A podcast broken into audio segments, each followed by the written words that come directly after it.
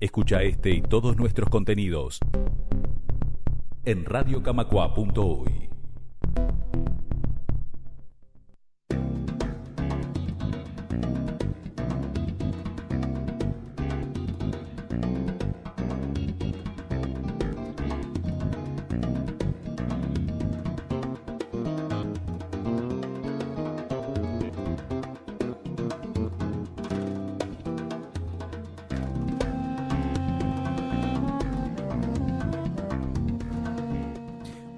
¿cómo están? Bienvenidos a La Tortulia Podcast. La Tortulia Podcast, ya lo saben, es un programa de drama humano hilarante. Y como siempre estamos acá, este, desde los estudios de Radio Camacua, saliendo para todo el mundo. Acompañados conmigo, como siempre, está eh, mi amigo eh, entrañable del alma, que pensamos lo mismo. Hoy hicimos un juego parecido a ese de las tarjetas eh, psíquicas, donde nos planteábamos una pregunta y con respecto al futuro del podcast, y escribíamos las respuestas en una tarjeta, y después nos mirábamos, nos cruzábamos la tarjeta y digo, ah, mira, pusimos lo mismo. Nos encontramos con esa sorpresa. Eh, mi amigo Sebastián, ¿cómo estás, Sebastián? Muy bien, muy bien. Lo de las tarjetas no pasó, pero más o menos. Sí, pero es muy parecido porque yo Sí. dije todo lo que vos dijiste que había que hacer. Es, es lo que yo pensaba, exacto, muy bien. Y como siempre también estoy acá, estamos acompañados por nuestro productor, operador, eh, MacGyver eh, conse- eh, Alexis. ¿Cómo estás, Alexis? Está- puso normal. Hizo cara así. Puso una cara así como, bueno, yo que sé, ya que me preguntan, digo, está. No tenía ganas de hablar, pero bueno, me, me- me- me obligaron. Bueno, perfecto.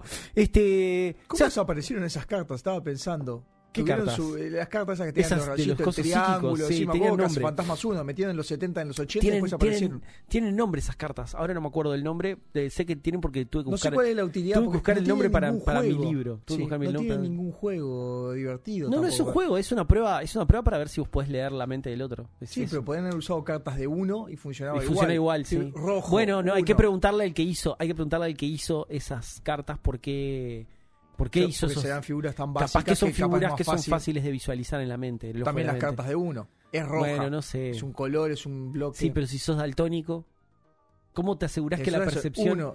¿Sabes qué pasa? Pasa que la percepción del color está basada puramente en la, en la experiencia subjetiva. ¿Cómo sé que tu rojo es mi rojo? Entonces, si estás leyendo la mente del otro, capaz que el rojo en mi mente es otro rojo, ¿no? Ah. Puede ser, tu rojo es mi rojo. Claro. O sea, yo no tengo garantías de que tu rojo sea mi rojo. No, bueno, no pero es, es una nada más. Es una de esas de uno, la que tiene el número. Yo creo que Mm. puedes simplificar. Entiendo que no puedes usar una baraja española. Mm. Si no, este.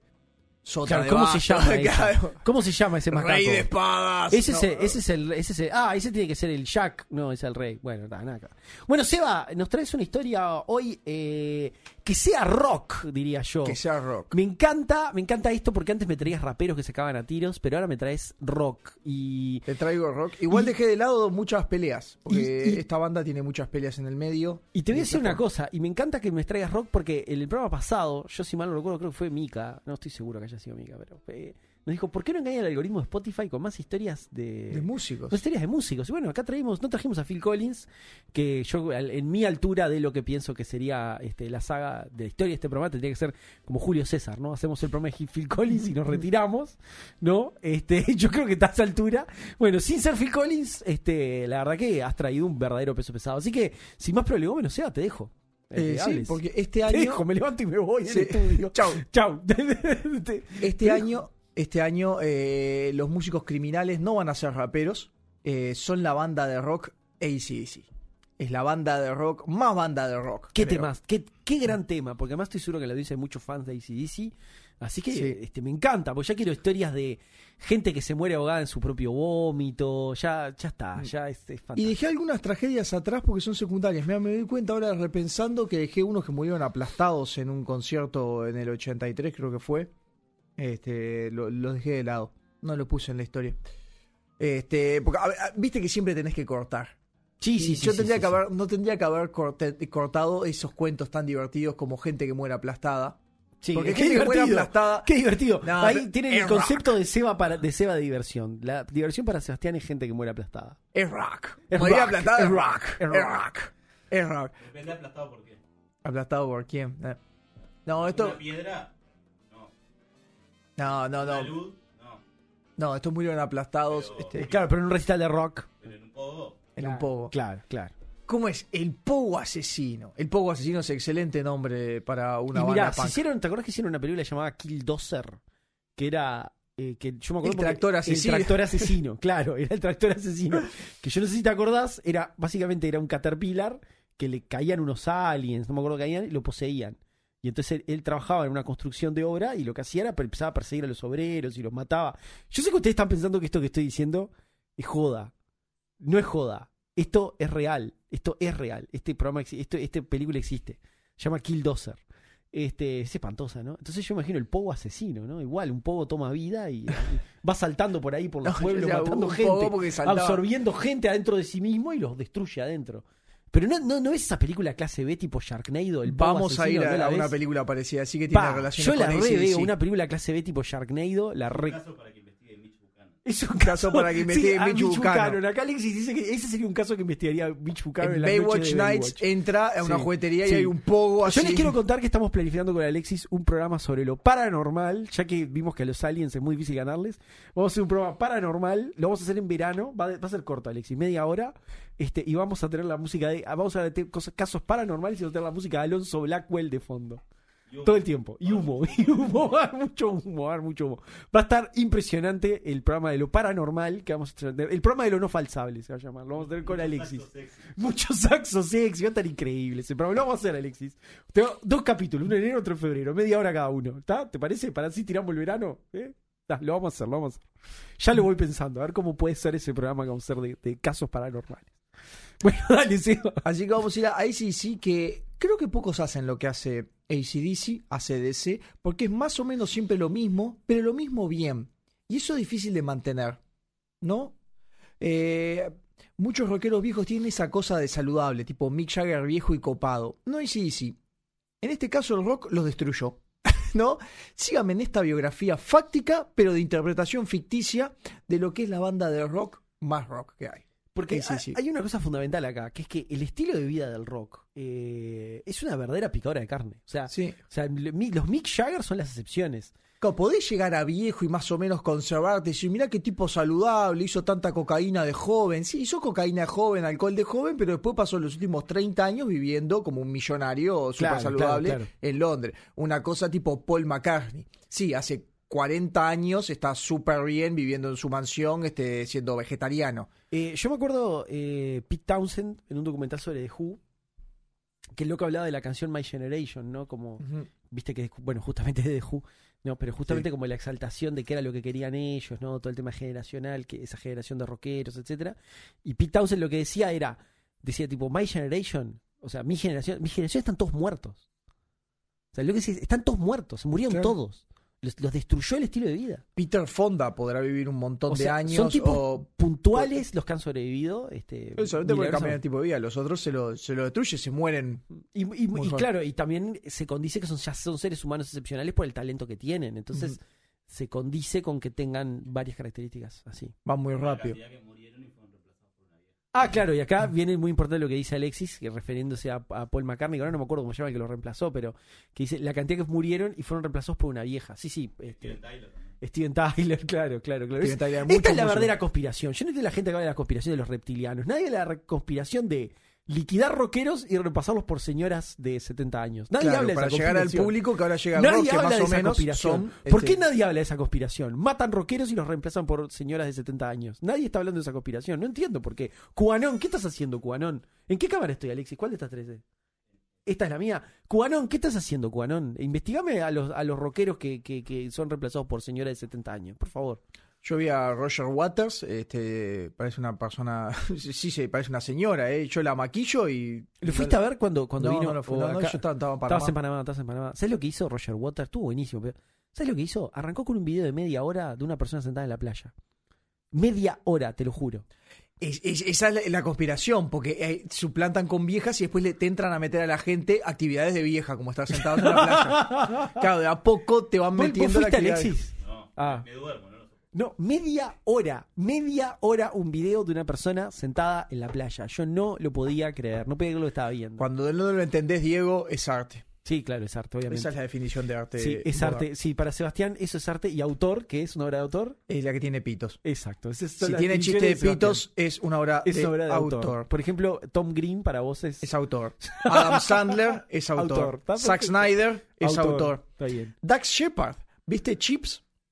Chips. Chips tiene, no uno, no ¿Qué dos, Chips? tres, Chips, una nueva película La- de Chips con Dax Shepard. Pero para la versión Chips, la de las motos, la Sí. de Eric Estrada, esa. Sí, hay una con Dax Shepard, que es una versión de Ah, autor. Alexi, ¿vos sabés de lo que estamos hablando? Ey, Alexi no tiene idea de lo que estamos hablando. es una película Me cómica río porque somos viejos, Alexi, por eso me reí. con Dax Shepard, con el que se parece a Luis Guzmán, pero que no es Luis Guzmán, que trabaja de, Pensé que era de Luis ayudante Guzmán. de. Te juro que pensé que era Luis Guzmán. No, el que trabaja de ayudante del Capitán América, este, que ahora no me acuerdo cómo se llama. Y tienen una, él hace de este, ¿Y Eric Winter Estrada. Soldier? Eh, el- el- el- no, el Capitán América no, Ant-Man. Ant-Man. Ant-Man tiene un ayudante que lo lleva en camioneta a todos lados, que es un latino. El único latino que hay en todas las películas de Marvel. Sí, Nos sí. clavaron. Están poniendo negro, están poniendo chino, pero el único latino eh, hace un, es No, un chofer de Uber. Latinx. No existe. Latinex. Bueno, está. Doug Shepard es un autor. Bueno, eh, perfecto. Seba, Así dale, vamos a hablar entonces de ACDC. Tardamos bastante en arrancar. Tardamos bastante, pero yo creo que lo ameritaba, porque teníamos que hablar de la conspiración que reemplaza rockeros por señoras de 70 Por años. señoras de Teníamos que hablar 70 esa años. Así que eran tres hermanos que venían de, la, de Escocia, este, Malcolm, Angus y George. Son más hermanos, pero algunos quedan en, este, en Escocia. Eh, aunque ACDC siempre va a ser vista como la banda australiana por excelencia, Eso te iba a decir, discúlpame, yo te quiero interrumpir con algo que. pensabas que eran australianos. Está muy mal, claro, ese es el tema. Yo siempre me había preguntado cómo siendo una banda australiana, tenían un tipo que se llamaba Malcolm y este se llama Angus, que me parecen los nombres más escoceses tipo de la historia. Ujú. Ta- Me la acabas de dar la explicación, ellos eran escoceses. Ellos eran escoceses, se van a vivir este a los cinco años. Son la banda australiana por excelencia porque representan el rock de Sydney. Este, nadie dice Five Seconds of Summer. Este, le queda grande el puesto de la banda más grande australiana. Y Tame Impala solo lo escuchan los hipsters. Nadie más escucha Tame Impala. Saltó el hipster. Este, justo ustedes barba conocen a Alexis, Alexis. que se ofendió, pero eh, es un, Alexis es una persona de barba que está usando un suéter sí, de colores. este, Si y Alexis pantalones. es lentes, hipster. Si Es Alexis hipster. tuviera mis lentes, sería el hipster perfecto. Sí, por eso ubica a Tame Impala. Eh, de una familia pobre, pobre, pobre de Escocia, pobre al Oliver Twist, donde el padre, luego de la helada del 63, dice, no, vamos a inmigrar a un lugar donde no haga tanto frío. y se van a vivir a Australia, que en ese momento hay unas campañas para captar este, inmigrantes. Van en un principio a lo que es un hostel para inmigrantes, hoy devenido en centro de detención para inmigrantes ilegales. Así que no arrancaron bien, no, no eran inmigrantes ilegales, este, pero no fueron buenos comienzos para esta familia de los hermanos Young. Eran pobres, pero eran queridos y había mucha música en la casa, aunque no tanta comida por ahí. Por eso también ACDC va a ser como la representación de la banda, también del rock, pero del trabajador. No tiene esa cosa de banda glam eh, rockera fashion. Y, y después va a ser mucho más fuerte esa presencia. Eh, George, el hermano mayor, aprende a tocar la guitarra y consigue un trabajo de músico. Y de hecho es un éxito y forma parte de los Easy Beats, una banda tipo Beatle que es un éxito y que le permite vivir de la música. Porque en la familia, como decía, había mucha música. Entonces, este, eh, por ejemplo, había un hermano que había dejado a su padre en Londres, Alex, que también tenía una banda y funcionaba, y un hermano este, que fue con ellos, Steven, que también era músico. De hecho, Steve Jr., después lo voy a mencionar, Steve eh, Jr. Young, que le dicen Stevie Young, es el guitarrista de apoyo de la banda. Así que podemos decir que esto de la música iba en toda la familia. Los Young eran eh, una gran familia de músicos. Este, y buscaban trabajo de eso. Entonces acá tenemos a los hermanos Young que ven, viendo el éxito de, sus, de su hermano, prefieren vivir de la música que trabajar. Ellos hablan en un momento de la entrevista y dicen, no, mira, vamos, vamos- antes de laburar, mejor tocar como músicos. Y ya casi estaban abandonando los estudios. De hecho, uno creo que no termina ni, ni, el liceo. Este, entonces, los padres te dicen a ti, vos estudias o trabajás. E- En esa época no se usaba mucho lo de estudiar una carrera universitaria, más por donde venían, cero ilusión de tener este, esta gente, ¿no? Algún tipo de carrera. Estos iban a ir directamente a un oficio. Si eras músico, bien, ganate el sueldo con, con la música. En un principio, los dos hermanos tienen este, bandas separadas, este, pero eh, deciden juntar fuerzas y crear ACDC en sus mo- momentos. En este momento a los australianos le dicen este, Akadaka. Acá tenemos un problema con la banda. ¿No ven ACDC que sería... eh, le dicen Akadaka porque son australianos, porque hablan raro. Porque hablan tipo cerveza, ¿no? Eh, yo, un chiste de los Simpsons. Akadaka. Akadaka. Akadaka. Eh, Claro. A, A, C, A, A, Akadaka. Claro. Este, no lo lean como ahí. Estoy choqueado. Son australianos, hablan raro. Esto es como. In Excess, que vos decís, claro, pues In Excess, pues In Excess. Pero, Porque te lo pero- dijeron antes. Pero bueno, lo hubiese en- escrito y dices, no, esta banda se llama Inks. No, no se llama Inks, Ah. In Excess. bueno, andás a ver lo que estuvieron en Australia para mostrarles que eran Inexcess y no Inks. Sí, sí, sí. muchísimo tiempo. Eh, entonces, bueno, terminan juntando y, eh, fuerzas acá, después que sus bandas individuales no funcionan, se juntan, uno tiene 18, el otro 20, deciden, bueno, juntar fuerzas y armar eh, su banda. Eh, igual para mí es rock que digan el nombre de tu banda mal. Tipo, somos, este, rap, viste que la banda de rock tiene que ser difícil, de, tiene que tener lo Sí, suyo. como, no sé, de esta, ¿cómo se llama? Queensryche. Sí, todavía cambias Todas una esas letra. bandas de hard rock que, se- que se escriben todas raras. ¿Por qué Motorhead tiene dos Sí, puntos? dos este? puntos porque arriba queda de- cool. queda ¿viste? cool. Bueno, de hecho, este chiste se, se, se, se abusó hasta el acceso en This is Spinal Tap, ¿no? El tema de la umlaut que tienen, ellos tienen los dos puntos arriba de la I, creo que, que, que no existe, que no existe en ningún idioma. Porque todo lo demás tienen, tienen o la umlaut, Claro. o, o que es la O rayada, o los dos puntos arriba de, de, de alguna letra que sí va. Pero, pero en el caso de is Spinal Tap es a propósito una letra que no tiene ningún sentido en ningún idioma que vaya escrito así. Este, pero sí, sí, sí, sí, es muy de banda de, esa época. En realidad más de los 80, más, de, los banda de los 80, 80. Más de los 80. más de banda de esto 80. posterior. Es- Claro. Ese nombre de banda me parece cuando aparece el metal como lo, eh, Sí, el ese metal, metal, reconocido. peludo, el que yo le digo el metal, Metal- peludo. sí. Ese, ese tipo de metal peludo viene después de Black Sabbath, Sí. eh, después de hard Claro. rock, va a venir después. Este, bueno, eh, creo que todos sabemos, si es por el tema de corriente alterna directa, estaba en todos lados. eh, eh, la historia oficial viene que lo veía en los electrodomésticos y que la hermana lo tenía en la máquina de coser que decía ACDC. Y ellos querían transmitir esta energía como eléctrica eh, con esto. Se inspiró en una máquina de coser. ¿Qué más rock que inspirarse en una máquina de coser? No, Rock y máquinas de coser. Muy proletario. Muy proletario. muy Alex, sí, porque la hermana trabajaba, la hermana de ellos, Margaret, este, que los ayudaba en estas cosas. Eh, fue el que le hizo el uniforme escolar a, a Angus, con el cual se vuelve famoso, se, los cosía la hermana. O sea, venimos de una, fare- eh, una familia no de, de- de oficio.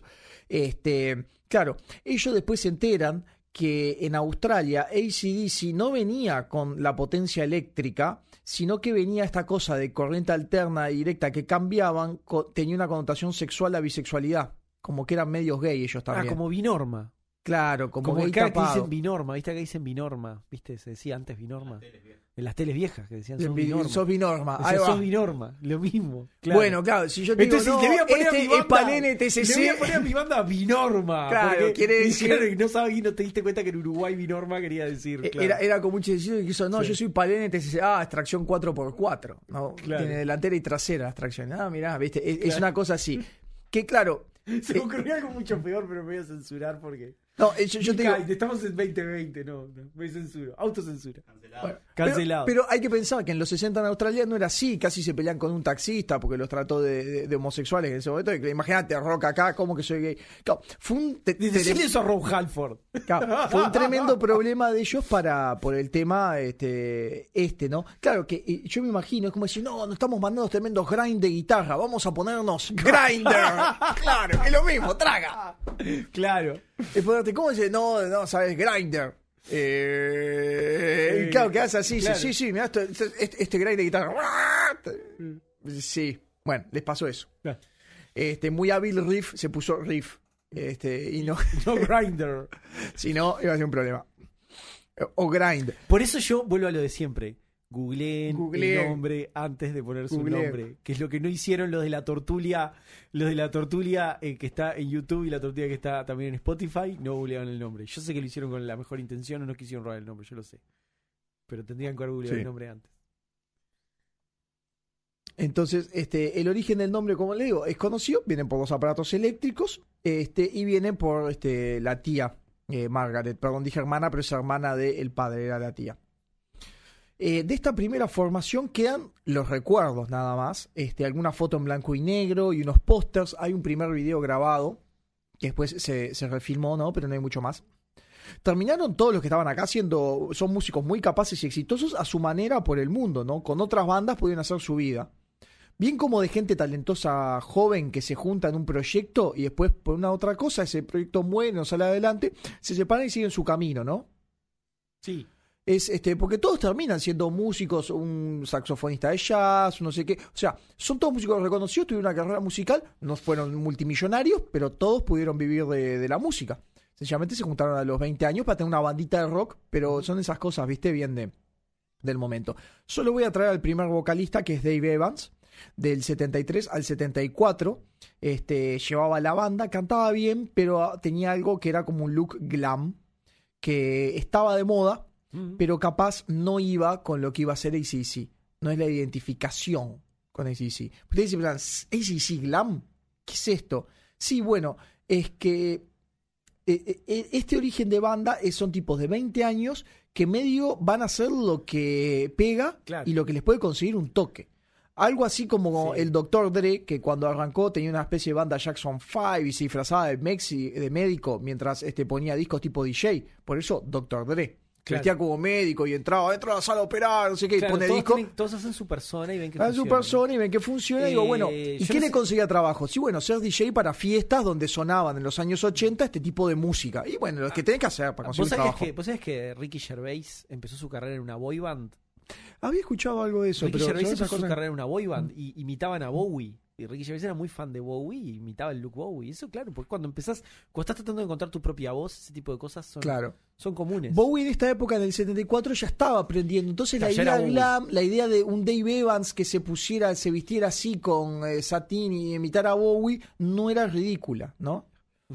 Tenían una idea, por ejemplo, que todos tuvieran un traje distinto, como para llamar la atención. Uno vestido del zorro, otro vestido de Spider-Man, uno vestido no de gorila. Básicamente A, a- los a- a los Village People, sí. una especie de Village People, una cosa así. Pero, claro, AC/DC. Village People. Claro, porque lo que buscaban también era, bueno, ¿cómo conseguimos? No, te, te llevamos una banda donde hay un conejo, hay un no sé qué, ah, el zorro toca la batería, qué divertido, ¿viste? Lo que sea como para conseguir trabajo. No funcionó, no funcionó, eh, pero quedó una cosa así, que era el traje escolar de, de Angus, eso sí quedó. Eso sí quedó, que hay un mito que dice que se escapaba del Eso liceo. decir, para ir a mí el mito que me habían dicho era que se escapaba del liceo para tocar y por sí eso... se escapaba del liceo Sí, para tocar, para tocar, porque era un era delincuente. sí. Este, pero qué bueno, pero o sea, se qué bueno convirtió- desmitificar, desmitificar Desmiti- eso, sí. Es mito. Sí se escapaba, eh, no sé si terminó el liceo, eh, ya habían abandonado, no, no siguieron estudiando, se dedicaron a trabajar para esto, pero ese uniforme escolar con ese look tan clásico se lo hizo la hermana con la máquina de coser. Eh, sí. Decía, sí, sí. Este, este era el momento Bowie, ¿no? El rock está cambiando y esa onda este, podía pegar. Todavía el hard rock no había pegado. Led Zeppelin salta al ojo público, bueno, a- al oído popular, ¿no? En vez de salta al ojo del, al oído, en los 70 y estamos en el 73. Sebastián está haciendo este programa, me acabo de dar cuenta, porque nosotros tuvimos una discusión hace un par de semanas donde Sebastián arrancó diciendo los 70 fueron una basura Sí. y yo le decía, ¿cómo me vas a decir que los 70 fueron una basura? ¿Estás loco? Y claramente Sebastián está como está tratando de re- re- rectificar su aseveración de que los 70 eran una basura con este programa. Sigo pensando lo mismo. Sí, Porque- me imagino. Toda Dale. esta gente, ojo, nunca fue un éxito. Nosotros la recordamos ahora, que era mi punto, porque tenemos los ojos del futuro. En el 2020 podemos ver 50 años al pasado y decir, wow, qué bueno que era eh, Led Zeppelin. Led Zeppelin igual eh, era un éxito, funcionó muy bien en el momento, pero lo normal no es eso. Lo normal es que la música espantosa que escuchás ahora en la radio, dentro de 50 años no va a quedar. Y va a quedar lo mejor. Así como vos no te acordás de las películas espantosas hace 50 años, pero sí te acordás de la Guerra de las Galaxias. Te quedas con lo mejor. Este, e- e- eso me parece que, que pasa acá. Porque si sí, en realidad éxito comercial va a tener mucho más adelante y no va a ser un gran éxito comercial. Ser éxito comercial dentro del circuito de lo que puede ser el rock, que tampoco era lo que más se, se escuchaba. Eh, otra vez, eh, eso siempre ténganlo en cuenta eh, con los trabajos que hacen. Después vamos a verlo, pero salen muchísimo de gira sin éxito. Este, se quedan sin plata eh, en parte de una, de una gira, ¿no? Porque van tocando como, como en barcitos, ¿no? A veces el cantante principal, este, el, rol del cantante principal lo ocupa el manager. Ya estamos hablando de una banda donde más o menos todos hacían todo. Este, que el manager se cansa, porque también los está cubriendo ahí, y los abandona en Adelaide. Este. los abandona el manager, se va, se les lleva el auto y los deja clavados. Entonces, al final, el que los había contratado para tomar, eh, para tocar en Adelaide, de lástima, dice, ok, yo te, te voy a hacer de manager, quédate acá tocando hasta que te puedas pagar la vuelta. Este, al final, el que va terminar siendo de manager formal y también los va a ayudar en la primera parte de producción y va a producir sus discos, va a ser el hermano George, el hermano exitoso que después de haber hecho cierto dinero con los Easy Beats, queda encantado con las dos guitarras de los hermanos Angus y Malcolm Young. De sus hermanos. Dice, acá hay algo. Acá hay algo. Este, y yo te digo, ¿qué es más rock que te deje tu manager clavado en medio de la nada de Australia? Es rock. Es rock. Voy a googlear ya los Easy Beats en Spotify a ver si tienen algún single o algo. Este, en, en ese momento hablando de los CC Beats, que era, les había dicho una banda tipo Beatle, ya estamos en el 73, las bandas tipo Beatle no están funcionando, pero a él le dio suficiente dinero como para poder vivir y suficiente conocimiento del mundo musical, porque fue a Inglaterra, tocó, estuvo en algunos tops. Claramente los CC Beats son esas bandas del montón que en todos nos olvidamos, pero cuando salieron los Están Beatles acá. hubo mil imitadores de los CC Beats. Perdón, de los CC Beats, de los Te Beatles. tiro, te tiro Millones. su eh, single número uno, que está es número uno en Spotify, Sí. ¿no? Friday on My Mind. Friday the Night, sí. Me acuerdo, me, me suena, ¿Sí? sí. ¿Sabes? Sí, sí, me acuerdo. Let's break it all. Break It All, claro, los Fatorusos. No, pero son bien. ¿Cómo son se bien- llama la banda esta de los Fatorusos? No sale- Los Shakers son la banda de Fatorusos. los Shakers. Bueno, los Easy Beats son el ejemplo típico de lo que es una banda a finales de los 60. Los Beatles son un éxito, son una banda de cuatro o cinco muchachos más o menos lindos, cada uno toca su instrumento, hacen bandas con unos coros detrás, tocan esta especie de rock que nosotros ubicamos con los 60 y tienen este tipo de canciones como Friday on My Mind, que bien llega el viernes, ¿no? Me- te invento nombres de esa banda. Eh, Going Dancing With You. Eh, a, Nice Night eh, to Meet You. Son todos nombres así, que son como eh, de bien de, de trabajador, pero adolescente que trabaja, que espera el viernes Y- y para en esa a la edad, chica, ir a para llegar a la chica. Y es una cosa como inocentona también. porque Sí, tampoco I wanna hold your hand. Claro, no es te voy a agarrar de los pelos y te voy a. Claro, no, es I wanna hold your hand. Es esa banda. claro. Es, y esos son todos los que ahora puedes ver, todos estos tipos de reggaetón que se parecen todos. Son los que vienen, se suben a la moda, después van a morir. Quedará Claro. uno o dos, quedará el primero, va a quedar Daddy Yankee. Sí, porque Daddy Yankee es el Natasha, 2000 Nati Natasha. seguramente desaparezca. No, no, no va, no va a seguir en eso. Es, es en esta onda. Pero tiene algo. Alfonso Cuando- Blackwell va a quedar, ¿no? Ya quedó. Ya quedó. Ya Alfonso quedó. Blackwell Alfonso quedó. Blackwell ya quedó. sí. Este, entonces el hermano dice, no, esto del glam con ustedes no va a ir. Ya fue, estamos en Australia, esto es para otra cosa. Y hay una banda australiana que se llama Skyhooks, que es muy exitosa en la década, eh, y ya llenó ese espacio. Estamos hablando que Australia es un país chico, como que tenés que hacer lo tuyo. No, no, hay que ir a lo distinto y lo que se puede hacer. Nada de traje de satín, rock puro y duro. El hermano tiene cierta visión, dice, no, acá los tiempos están cambiando, ustedes tienen algo increíble con estas dos guitarras que funcionan, son rápidos, es fuerte esto, está bueno, no son los Beatles, no es nada de lo que hay acá, tenemos que ir para ese lado. Y acá es donde aparece la figura importante en este momento de ACDC, que es Bon Scott, el primer cantante. Un escocés también con problemas de todo. Sabía de música, tocaba la batería, tocaba la gaita, sabía cantar, venía con un historial de problemas en la adolescencia, correccionales, robo, asalto a la policía, eh, quiso escapar eh, tratando de entrar al ejército, pero fue rechazado por problemas de conducta.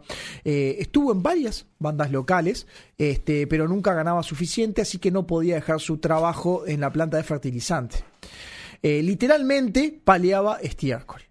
O sea, ¿qué puede ser más rock que eso? Es rock. Es, es Es lo más rock. rock que hay. Sí, Es un tipo que estuvo en correccionales, que tiene problemas con la policía, borracho, con problemas de conducta, quiere hacer música, no cobra un mango y trabaja paleando caca. Sí, ¿Qué hacemos que no nos dedicamos a más programas de historia del rock? No entiendo. Por- Es tan porque, esto, porque esto son historias de rock rock. No, esto no se inventaron nada. Esto no son. Eh, llega la fama y dice, ah, yo tengo la guita, no sé qué. No, yo digo el rock como, como, como el rock como hablaba Roberto Hammond. Claro, aquel el rock de rock. mítico, aquel personaje mítico de Bulgaria, ¿no? Un personaje uruguayo de la radio que hablaba del rock y hablaba de este rock. Este rock, a él le gustaba esto. A él le gustaba esto. Este, este rock de la verdad. marginalidad. Le El rock la- marginal. claro, Claro, claro. Es que ahora eh, la marginalidad no está en el rock, está en otro tipo de música. Seguramente está en el trap. Yo escucho trap mexicano y claro, son delincuentes. Me llama igual la atención todo lo que es como el trap español, que digo, mm, dudo todos esos catalanes que hacen plata y pueden vivir en lugares caros de Barcelona o de Madrid este, vendiendo droga. Eso me, lo- los veo como falsos, ¿no? Pero hay un montón en esa movida que sí, sí, están en, en la marginalidad. Este eh, también es ese caso. El caso de Bon Scott es el caso típico. Él termina en una banda relativamente exitosa de rock progresivo, que en, esa, en ese momento estaba el rock progresivo. Eh, pero un ataque de furia y con problemas de alcohol, siempre tuvo problemas de alcohol, se pelea con la banda y se va enojadísimo en la moto borracho, en la cual tiene un accidente. Eh, entra en coma y después, claro, no puede volver a tomar el, trabajo, eh, sale, está todo hecho pedazo, entonces trabaja en muchos laburos variados, hace changas. Una de esas changas es ser eh, una vez chofer para ACDC. Y mira qué, qué loco. Entonces, como ya estaba tocando en otra banda, hace como una prueba, lo ven para este vocalista. Estamos hablando de una escena en, en Australia muy pequeña, ¿no? Este tipo que hace changa, que estuvo en varias bandas. Hay como muchas cosas ahí dando vueltas. Es como un caldo de cultivo ahí cultural, con inmigrantes, con esto que, que se está dando en Australia en esta época, en los 70. Que es como una época de crecimiento Australia. Eh, entonces, como él ya es recomendado, no es recomendado otra banda, pero ya viene otra banda, es conocido, tiene un tono particular, viene. Al principio hay onda con Bon Scott, pero eh, los hermanos eh, Young lo ven porque después de todo no saben si puede rockear, si puede rockear como ellos, este hard rock, porque viene el rock progresivo, ¿no? Y Bon Scott en cierta, en esta altura era un abuelo, él tenía 28 años, un abuelo para el rock. Para el rock. Dice, no, capaz que no sos tan joven para esta banda, después de todo tenés 28.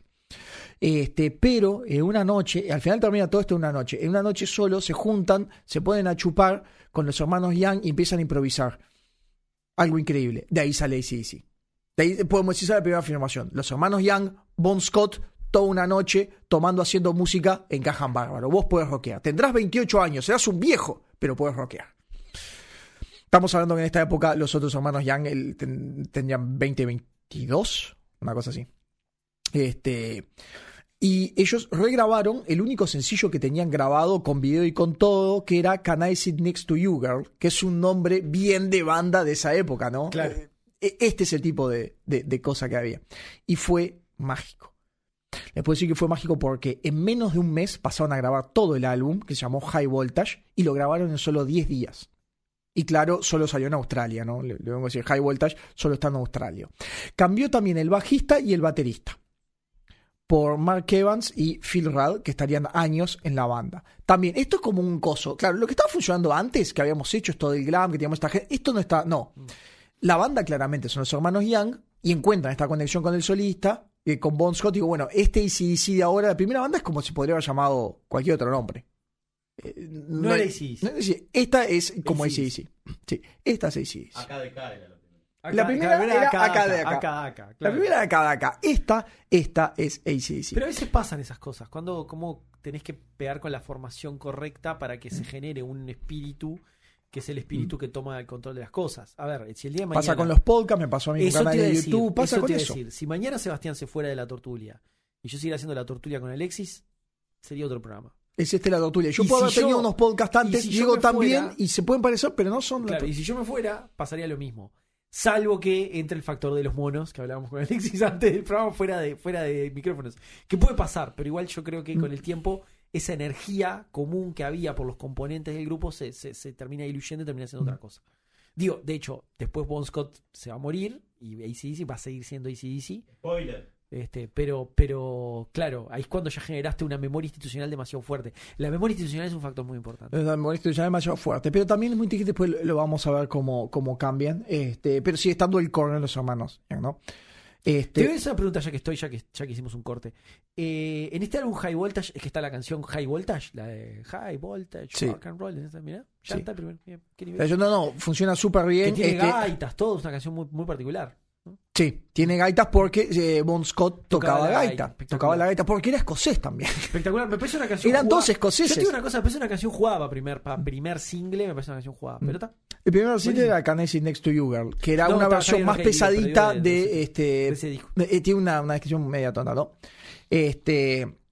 Eh, Su primer éxito fue ese año un este que puedo decir que es un himno al rock and roll que es It's a Long Way to the Top. Uf, claro que It's sí. a long También está ese way disco. to the top if you wanna rock and roll, ta, ta, que es excelente. lo puedo recordar por el cierre de School of Rock. ¿Eh? Es el tema de cierre de School of Rock. Es el cierre de- preciosa. sí. cómo funcionó eh, este tema y es primero, es una cosa así, tal, este es tu primer disco, ah, acá hay algo, acá Claro. hay algo, acá hay algo. Y la pegaron en Australia con ese single porque lo pusieron en un programa de televisión. Entonces hasta grabaron un video y todo. Y en Australia la pegaron y eran considerados el Deep Purple australiano. Este, acá no lo tengo, pero hay una escena muy divertida porque Deep Purple después fue a pelear, eh, fue a tocar en Australia y se pelearon con ACDC.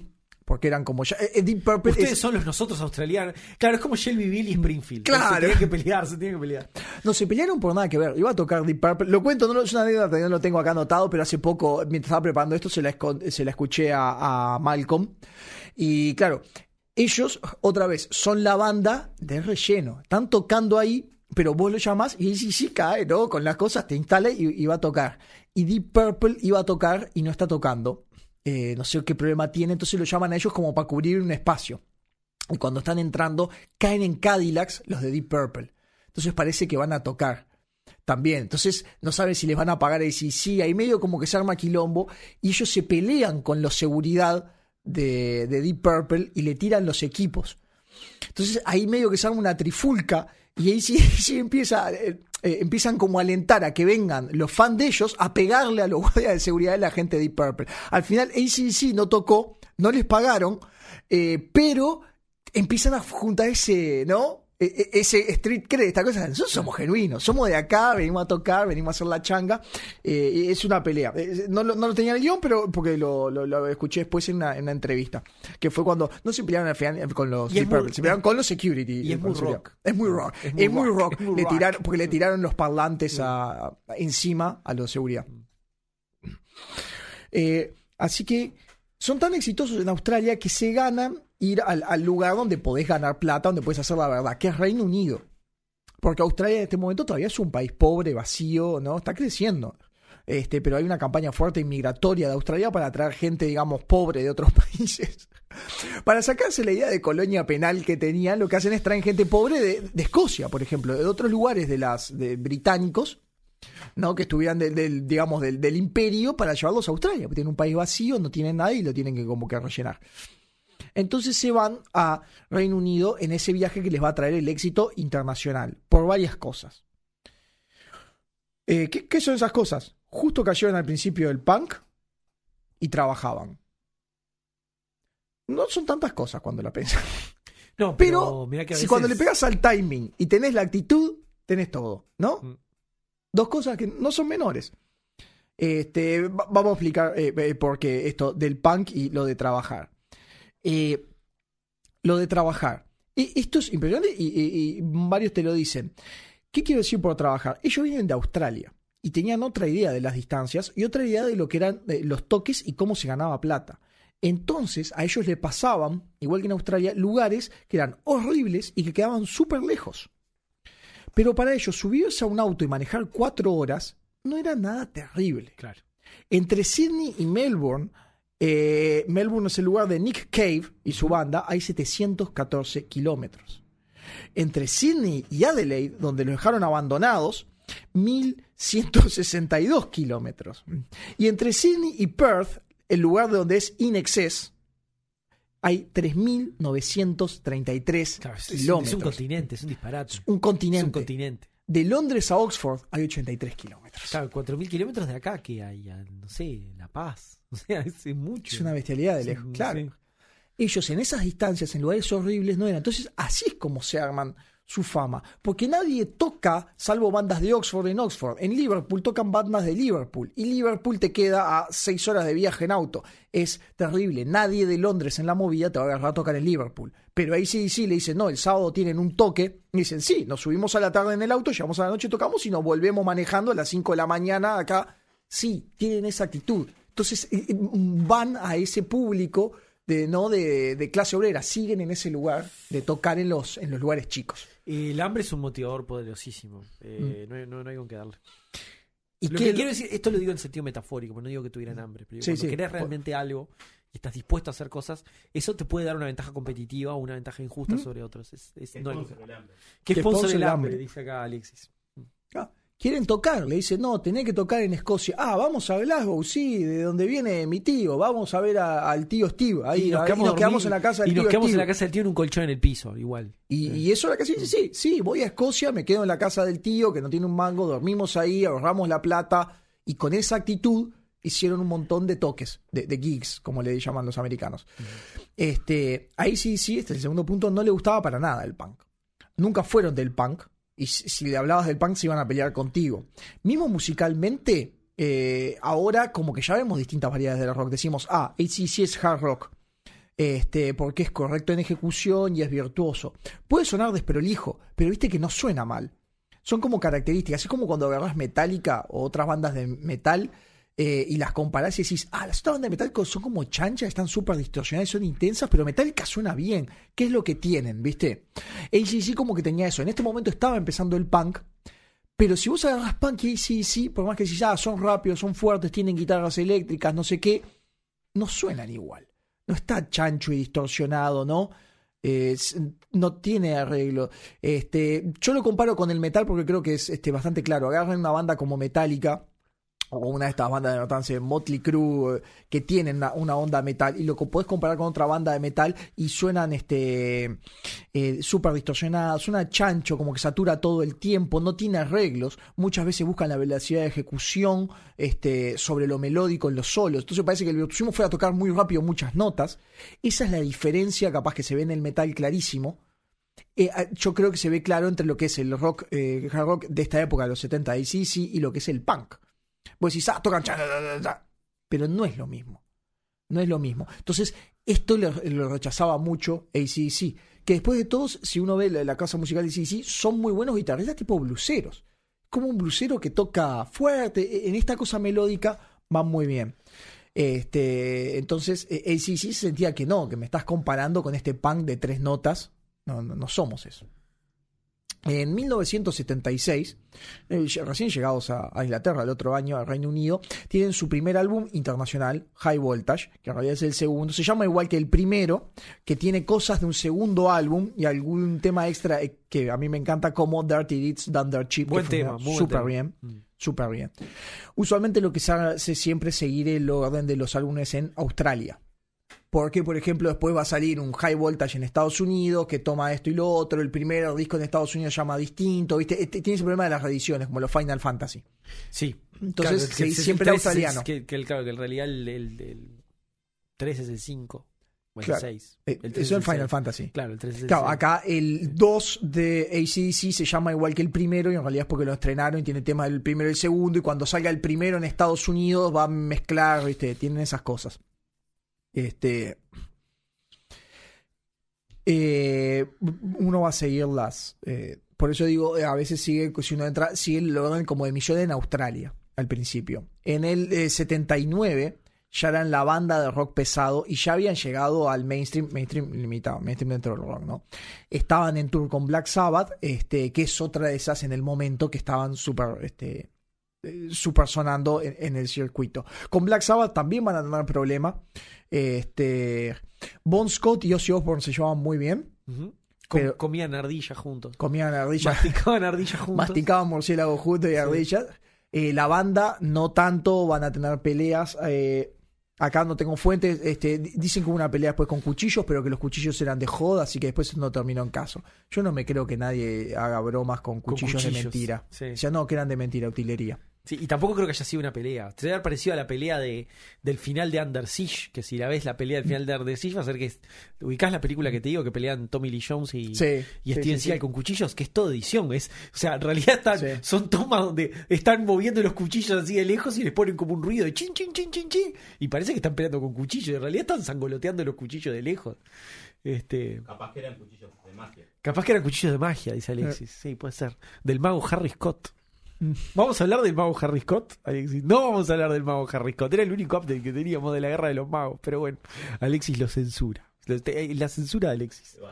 Alexis está controlando el flujo de información de la guerra de los magos. Cuidado. Bueno, Acá hay otro cambio en la banda. En este momento, cuando les viene este éxito, que despiden al bajista Evans para que entre Cliff Williams, que es más o menos el bajista que todos reconocemos de ACDC. Acá ya tenemos como una cosa. Sale un bajista que estuvo tres años. Sale, entra Cliff Williams. Este, Evans era como muy este, bueno, por decirlo de alguna manera, y con Cliff Williams como se llaman mejor. Y vienen los dos álbumes que son lo que entendemos como el ACDC de Bon Scott, el ACDC de esta época de los 70, que son Power Age, que tiene mm, temas bien de rock con el nombre tipo Rock and Roll Damnation, If You Want Blood, You Got It, You Got It, que son Ujú. títulos de rock. Acá no estamos hablando de I Wanna Hold Your Hand, Waiting No, for claro, Friday, eh, Can I Sit Next to You Girl. Estamos hablando de Rock and Roll Damnation If you want blood, you got it. Y les pueden sonar, creo que son lo- lo- de- como los mejores, pero estamos entre la etapa eh, rock eh, 70, eh, Bon Scott. El título que los haría famoso al final de, de esta década y pasaría a representar la banda en ese momento, viene en el siguiente si- eh, disco que va a ser Highway to Hell. Este es el que pone ACC como en el escenario internacional. Es mucho mejor producido que los otros, pero mucho mejor. Se van a dar cuenta de las grabaciones. Los otros suenan como discos de los años 70, ¿viste? Están grabados como que sacás de un disco de pasta. Este suena espectacular. Este suena súper bien desde el punto de vista de, de grabación, en las gra- voces, en todo. El productor le enseñó a cantar a Bon Scott y para mí eso es rock. ¿no? Porque estos son tipos talentosos que hacen música, pero no eran disciplinados, si querés, en, en lo que sería la, la producción, ni tenían una educación eh, musical formal. Lo tenían como oficio, eran Claro. músicos de oficio y tocaban esto. Y viene un productor y le dice: No, así es como se graba bien, así donde está el mic, tenemos que grabar en el estudio. Le es lo que, nos, lo que nos falta a nosotros, Seba. El buen productor. No, ¿Cómo te no, hace no digo buen productor? productor, no tenemos un excelente que es Alexis, pero es lo Sí. que nos falta a nosotros, la, la instrucción formal. La instrucción Nosotros somos formal, podcaster de oficio. Somos podcaster de oficio. Pero apareció este productor este y le- ¿qué es lo que va a hacer? Le, le enseña a Moscota a eh, cantar. Digo, no, mira, lleva la respiración así mejor, hace esto, hace lo otro, pone el sonido acá, vamos a poner los audios, cómo se remasteriza, hace lo que es Highway to Hell y suena mucho mejor. El disco en- suena mucho mejor. Todo es. Eso es lo que te hace un buen productor. Eso es lo que hace. Dice, ¿qué hace un productor? A veces se preguntan, ¿qué hace un productor? Pero si la banda va y toca. No, hace muchísimas cosas de productor. Y una de esas es, te hace un disco como Highway to Hell. Sí. Sí, yo creo que si alguien se pregunta eso, no tiene como escuchar eh, los discos del Cuarteto de Nos de ahora y de hace 20 años. Y me parece que está clarísimo. Cambia todo, hasta la calidad del sonido, los arreglos, es, es- suena distinto. Pero no estoy lo- diciendo lo- que sea, ojo, en el caso del Cuarteto de Nos no estoy diciendo que sea mejor. Digo son, que son cambia. claramente distintos Digo y te das cuenta. Sí. Y vos decís, pero el micrófono capaz que era el mismo, porque el micrófono que usan para grabar la voz tiene 60 años, el mismo micrófono, más o menos el mismo equipo, no es el software lo que cambió. No, no es que lo, ah, antes lo usaban un disco de pasta, no, no, las, eh, las tecnologías cambiaron, ¿no? Pero no es eso el, el problema. Eh, también, este, como les digo, eh, perdón, este, me voy- sí, en Highway to Hell fue el primer éxito. Antes habían entrado lo que podría ser en el mainstream, lo que sonaba en la radio, pero siempre hablando de radios súper focalizadas en un tema, ¿no? Medio escondido. Lo conocían de nombre, como a alguien le puede sonar Slayer, o Ujú. Tito Puente, o Mocedades. Algo que te suena, que vos decís, ah, puedes haber sido un éxito antes, no sé qué, pero yo te pregunto, decime cuáles son los tres temas de Tito Puente. No, ninguno. Ninguno. Eh, sí, que es un- tengo uno. El señor Burns, el diablo con dinero. Eh, El diablo con dinero. Ese, tengo ese, tengo ese de Tito Claro, Puente. vos sabés, es el tipo que Pero, tocaba y de ahí. mocedades tengo Eres tú. El estupillón te la puedo todavía. ni Slayer, idea de no, ese- no, no te suena Slayer, las Slayer tapas Slayer. Slayer no. Creo que tiene que se llama Raining Blood. Son como bandas de metal. Decís, claro, te suena el nombre, están en el género. Claro, pero ahí viene el chiste que hacían en, en Justicia Infinita, ¿no? Que te acordás que tenían el, el- el espacio de metal. no, no, no escucho. Nunca lo pero no hace años, te estoy hablando, hace 20 años. te estoy hablando hace 20 No, no, años. no escucho. Eh, que tenía el espacio de metal que siempre decían, la- anunciaban las bandas que iban a tocar y siempre eran, siempre las bandas se llamaban escroto sangrante. Siempre Sí, motosierras. O sea, el tema es que el metal, yo, yo sé que esto le, que voy a decir le va a doler a la gente, que a los fanáticos del metal, pero el metal en algún momento pegó la vuelta y, y hay, hay mucho metal que se volvió una parodia de sí mismo. Entonces, cuando vos una banda agarras y le pones escroto sangrante, claramente sos una parodia de vos mismo. Y hay bandas, que- está bien, escroto sangrante es un nombre paródico puramente, no existe esa banda, pero hay muchas bandas que pescan el mundo ese de escroto sangrante. Y, Claro. y Con es- el chavo del 8 metalero. con el El chavo Chavo del del 8 Ocho metalero, no lo vi, no estoy fuera de Hay ese meme. foto. Fue tendencia. ¿no? Estoy, yo sé que fue tendencia, pero estoy totalmente por fuera de eso. Bueno, Son esas cosas que sí son tendencia. Por ejemplo, yo mencioné a Nick Cave. ¿Quién es Nick Cave? El que Vino a tocar canta acá. Red, Red Right Hand.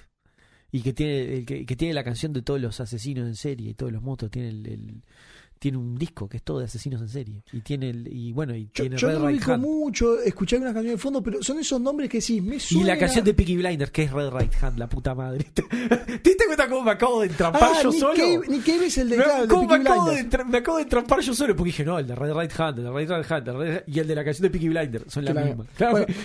me, encerré a mí mismo. Esos temas tipo Peaky Blinders que les suena, ah, ¿qué es esto? Es Nick Cave. Ese Y- tema es y- muy y- bueno. Y, son Red como esas es cosas que te quedan excelente. ahí y decís, ah, ¿quiénes son? Esto es lo mismo. Pero eh, Highway to Hell entra, si querés, en el eh, éxito mainstream porque entra en los Estados Unidos en el año 60, eh, 79 en el top 100. Wow. No es menor. Wow. Eh, está en el primer Claro, si yo te muestro ahora los 100 discos más vendidos, no es nada. Pero en esa época los discos, la venta de discos importaba más. No estaba todo dominado por Taylor Swift y Billie Eilish. Eh, que son ultra dominantes. Para la gente que le interesa, la mitad de los discos que se venden en el mundo son de Taylor Swift y Billie Eilish el año pasado. ¿Todavía se siguen vendiendo discos? Siguen vendiendo, claro, no vende nadie. Vende Taylor Swift y Billie Eilish. La única O que vende discos. ¿eh? O vinilos. Vinilos sí se ven. Vinilos, sí, pero no en números grandes. No, Por eso cuando ves los discos más vendidos eh, eh, el año pasado, por ejemplo, otra vez son Eagles Greatest Hits. Es porque salió la versión Eagle Greatest Hits en MP3. O sale una versión. Son como los viejos que siguen comprando los discos de esta versión. Los boomers siguen comprando esos discos. Y hay vinilos, pero vos vendés 50.000 vinilos con éxito. Eh, El único, la única que te pone números así que decís, es tipo Taylor Swift.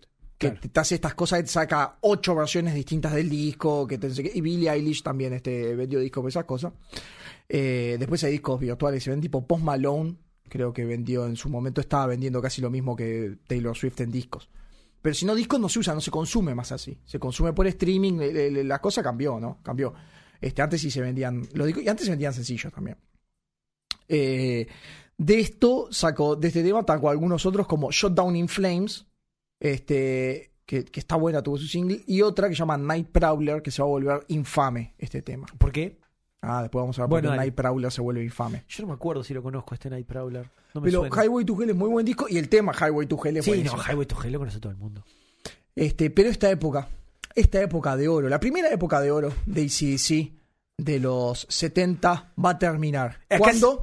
Y, cu- y En los 80. Específicamente, no el primero de enero de 1980, que sería muy gracioso. No, va a terminar el 19 de febrero de 1980. Bien temprano. Me gusta cuando las décadas y los siglos tienen eventos bien precisos que lo hacen terminar. Y es ese 19 de febrero de 1980 cuando muere Bon Scott. Eh, este nuevo vocalista que habían traído que, que se, se comió la banda prácticamente con, con su personalidad. La causa que se dio de muerte, aspiración pulmonar. Como buen rockero, se había muerto borracho, se ahogó en su propio vómito. Un clásico. Siempre estuvo la duda, que revivieron muchos, este, si esa fue la verdadera causa de su muerte. O querían esconder algo más oscuro. Ah, es como está cubano, ¿no? Sí. Lo ¿cómo que querían esconder, que decían que en realidad le había pasado, era una sobredosis de heroína. ¿Y por qué querés esconder eso? Sí, es una de esas Si cosas. Yo no creo que sea más ahogado morir en vómito claro, que una sobredosis de heroína. Sí, bueno, pero vos sabés cómo son las teorías conspiranoicas. Sí, claro. Este, a ver, no me sorprendería nada. ¿eh? O se sea, hace, se hace si- una ver, exhumación. si murió haciendo, haciendo una, una ceremonia satanista donde habían sacrificado a cuatro vírgenes, yo entiendo que lo quisieran tapar. Ahora, si murió por sobredosis de heroína, digo, estamos hablando de rock. Sí, en su sé. momento se hizo la autopsia. La autopsia dio envenenamiento por alcohol si también. Mañana muere, perdón, si mañana muere este eh, Antonio Guterres de sobredosis de heroína, yo entiendo que lo quieran tapar.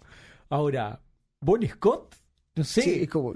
es como raro, güey, yo qué sé. Porque bueno, hay, hay, hay muchas cosas ahí, porque él este, parece que estaba en una fiesta que era medio orgía y había heroína y que podía haber una falla, ¿no? Que él haciendo este drogas, este, y teniendo sexo, un infarto, esas Capaz cosas. que fue como lo de como lo de Alejandra Pradón.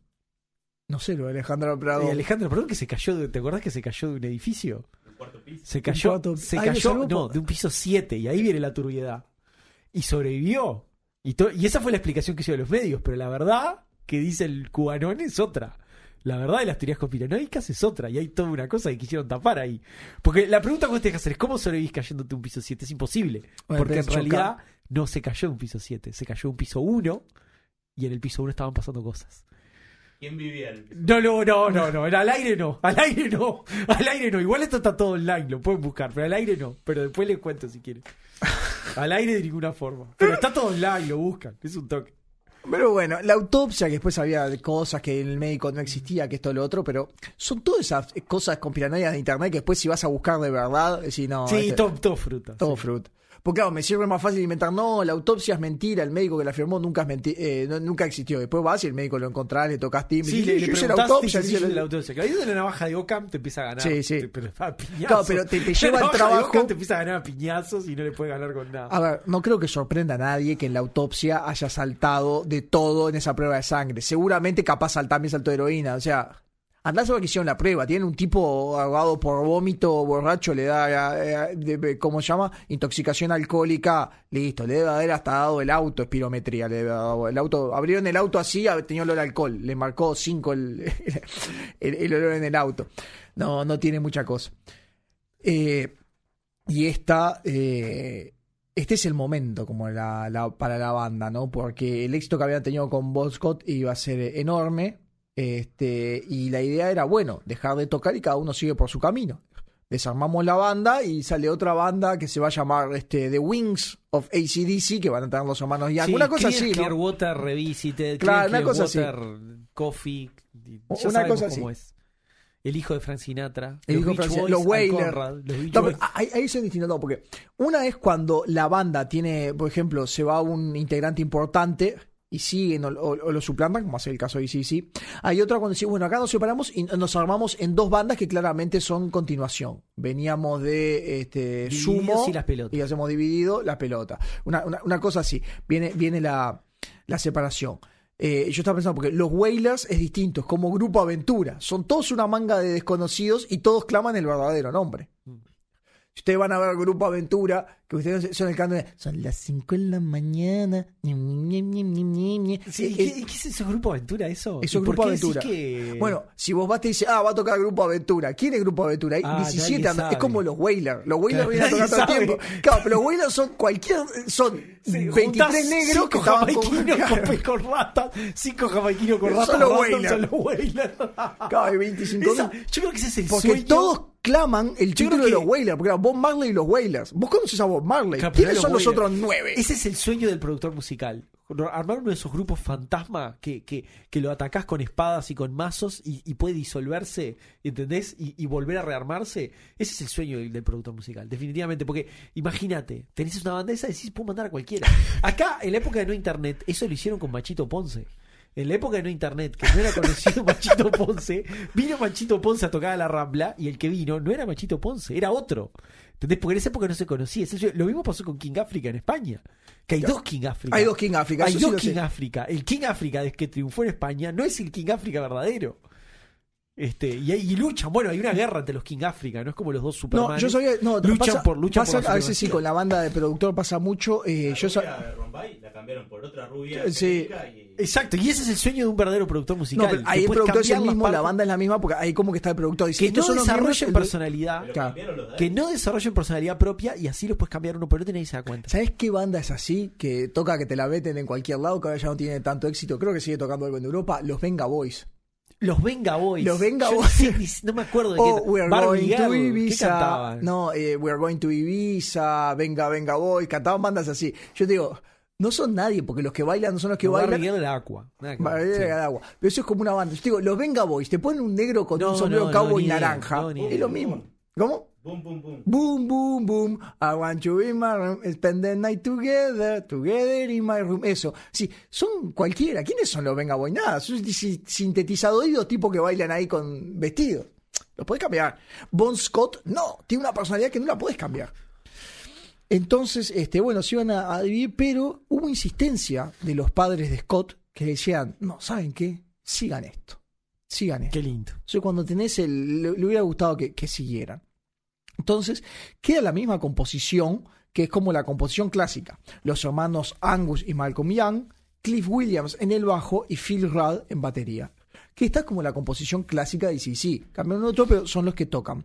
Salieron a la búsqueda de otro cantante, y es acá donde entra Brian Johnson, que es una elección excelente. ¿Por qué? No es un mero imitador y traía algo distinto tiene un look menos rock 70 y tiene un look camionero. Algo que Bon Scott no tenía. Bon Scott tenía esa cosa como de tipo lindo, por más que no fuera por ahí atractivo, pero de flaco de los 70. Un tipo flaco, con mucho pelo, que se movía, con esta cosa erótica, ¿no? Ese es el, el look este, Bon Scott. Brian Johnson no, es como de brazo grande, con un sombrerito de coso, tiene una pinta de camionero. Está Eh, ¿No era, de más... hecho, ¿no era camionero Brian Johnson? Sí. No, no pregunto. Sí. Le encantan los autos, es un tuerca. Es es una cosa tipo papo, es un tipo tuerca. Sus dos habilidades es la música y los autos. No tiene ninguna otra. Ninguna otra. Eh, Brian Johnson no tiene nada más habilidad que arreglar autos y cantar. Me diste ganas de escuchar y sí, sí, Seba. La verdad que un éxito este programa hasta ahora. Entonces, Johnson tiene esta cosa en la voz aguda que, que va bien, tiene fuerza, es más tosco. Y queda muy bien, creo, para la década que viene, los 80. El, el- el flaco Jim Morrison, así, que se mueve, eh, ya es otra década, viene otro, es distinto, pero es ACDC. Y eso está bueno. Eso creo que es una transición cuando haces algo que está bien. ¿Nunca viste cuando haces una secuela de una película o, o de un producto que decís, ¿cómo reviven esto? Y vos decís, ah, lo hicieron bien. Es Misión lo mismo- imposible. Misión Imposible. Es lo mismo de antes, pero es distinto. Está como el espíritu. El Son James fieles, Bond de, de Daniel Craig en la primera película. son fieles al espíritu, Ah. por más que sean distintos, y lo que viene trae algo nuevo. Vos decís, esto es nuevo, pero en espíritu es lo mismo. El Spider-Man de Andrew Garfield. No, ese no. A mí me Ese no. Una cagada, el Spider-Man de Andrew. Garfield. Una A mí me cagada. encantaba. Pero la, la, la Spider-Man del multiverso sí. La Spider-Man del universo está de más. No, pero esa, para mí. No, pero para mí la Spider-Man del universo es un 5 estrellas. Para mí esa primera está buena en serio. Buena en serio y la recomiendo. Claro, pero no- lo mismo de Sí, sí, pero distinto. sí. Claro, Sí. pero no continúa eh, algo. Yo, yo digo, esos que decís, pa, hicieron una y continúan y lo hacen bien. Es, es lo nuevo, es distinto, pero, pero es más, funciona. Así que, este. Oh, Te trancaste. no, no, no, porque estoy. Estás este, con el de- estás con, estás con el que se fueron a grabar a las Bahamas, Seba. Ah, ya, te, ya arrancaba con esa, creí que tenían un disco en el medio, no. No, Entonces, vamos a esta grabación.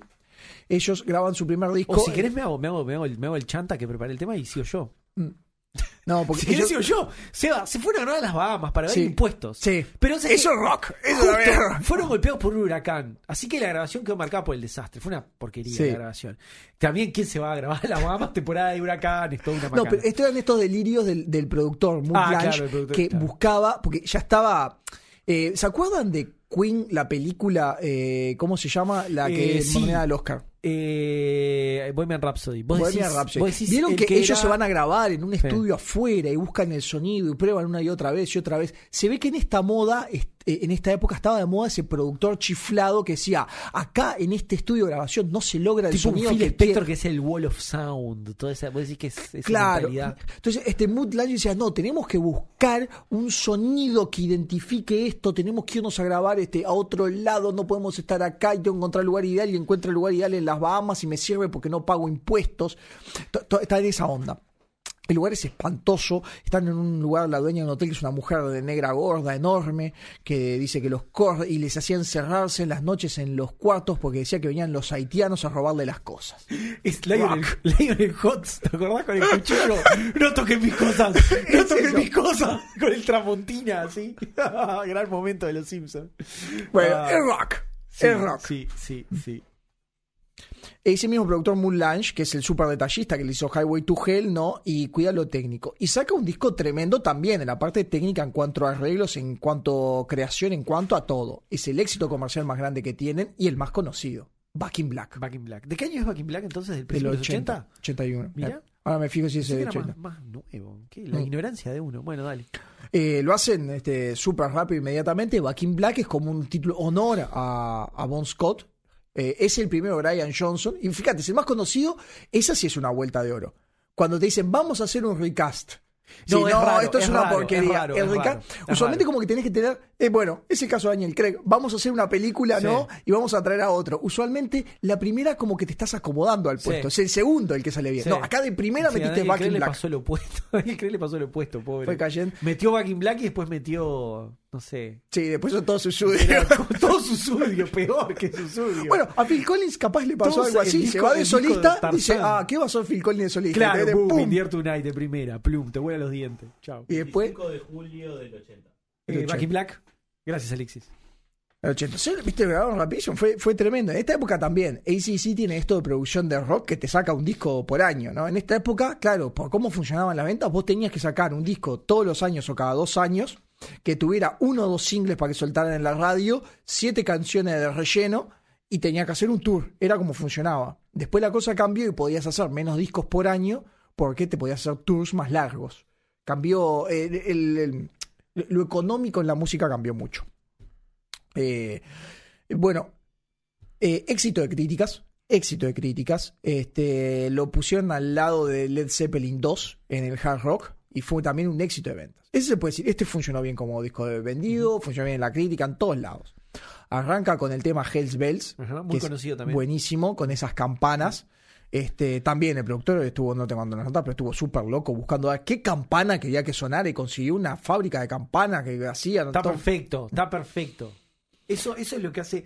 Para mí, ese es, es como también un sello de los grandes artistas, ¿viste? Cuando están dispuestos a ir como ese paso más para conseguir el- el- la visión, el sonido perfecto, ¿viste? Es como cuando te dicen, no, porque la abertura de 1812 de Tchaikovsky, la original, es con cañones.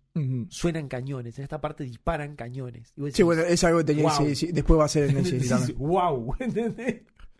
Es, es esa cosa, sí. Y, y- y bueno, la letra, esta, esta, eh, investigando, está inspirada en el huracán tropical que les pegó en la grabación. Porque si te Mm. fijas, Hellbells arranca I'm rolling thunder, pouring rain, I'm coming like a hurricane. Mm. ¿A qué no sabías esa? No, no lo sabía. Eh, Eso es rock. Eso Eh, es rock. sí. Porque más o menos cómo funciona sí Las letras son muy básicas. ¿no? Vamos a decir la verdad. Las letras son rock. Y sí. Entonces, más o menos, hacen esta cosa copada y hacen. cantan medio así y después dicen, Brian Johnson, inventate ahí una letra que más o menos pegue con lo que está cantando, ¿viste?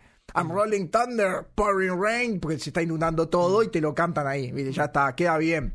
Hells Bells. Claro, y vos pensás, esto es metafórico. Vos pensás, esto es metafórico. En realidad lo que me están queriendo decir es el dolor de la existencia humana. Claro. Enfrentado a las adversidades. Todo. No, no, no. No, no es metafórico, es literal. Llovía Eh. mucho. Viste que hay mucho de eso que vos decís, no, porque ACC representa el caso Es el tema de la trabajador". muerte del autor, no nos vamos Sí, a meter ahí. sí, es la- muerte del autor, no nos vamos a meter ahí. Es un tema hiper complejo, me encanta, me fascina, me encantaría hablarlo, eh, no nos da el tiempo. En ACC yo creo que son muy básicos y que cuando hablan de Si me tomar preguntan- y agarrarse a las piñas están hablando Si me de preguntan, yo no creo en la muerte del autor. Mm. Eh, creo que es más o menos, pero más o menos sí, más o menos no. Este, pero funcionó muy bien. Shoot to Thrill tuvo un sencillo ese disco, está muy bueno, igual que Back in Black, que es bueno, pero hay algo mejor que Back in Black, y es Back in Black tocada en vivo. Claro.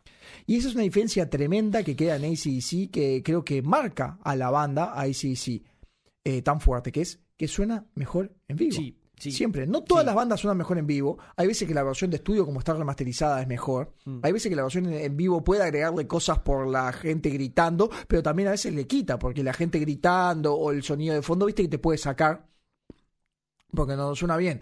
En ACDC, no, suenan todas mejor en vivo. Es impresionante. Este, Si ustedes escuchan grandes éxitos de ACDC, que es, es, es un disco, se llama eh, ACDC Great Hit, y después esc- escuchan ACDC Live at Plaza de Toros, lo entienden. ¿Te das cuenta? Son las mismas canciones, unas son remasterizadas de estudio, las otras son en vivo, cantadas en, en Plaza de Toros, este, en, en Madrid. Y la diferencia es tremendo. La acción en vivo suena mucho mejor. Así se escucha la gente gritando, se escuchan los aplausos, así haya las imperfecciones. Hay un montón de cosas que no salen bien en el toque. Pero queda buenísimo. Este, la Tortulia es un podcast que te manda deberes. ¿Y qué te manda deberes? Escuchen live at Plaza de Toros. Eh, yo te voy a hacer una pregunta. Estoy pensando en esto. Eh, yo sé que lo tenés más adelante, pero. ¿Quién conoce la versión de estudio de Thunderstruck? Eh, yo la, la- la- conozco porque lo ubico acá, pero la que es en vivo suena mucho mejor. nadie habla, o sea, nunca escuchás la versión de estudio de Thunderstruck. Y eso, eso te nunca la escuchás, nunca. un La versión, sí. la versión de, o sea, obviamente que un conocedor la conoce, pero para el común de la gente, la versión de estudio de Thunderstruck no la conoces. La versión que tenés en tu cabeza de Thunderstruck es la versión en vivo. Y ah, bueno, acá yo creo que hay con los cosa- gritos de la gente, todo. Es como, eh, pasa algo muy parecido con Fear of the Dark de Iron Maiden. La, ca- la versi- Sí, todas las versiones de Fear of the Dark que vos conocés son las versiones en vivo de Fear of the Dark. Obviamente que hay una versión de estudio, pero la gente en la cabeza la que tiene es la, la versión de, de en vivo.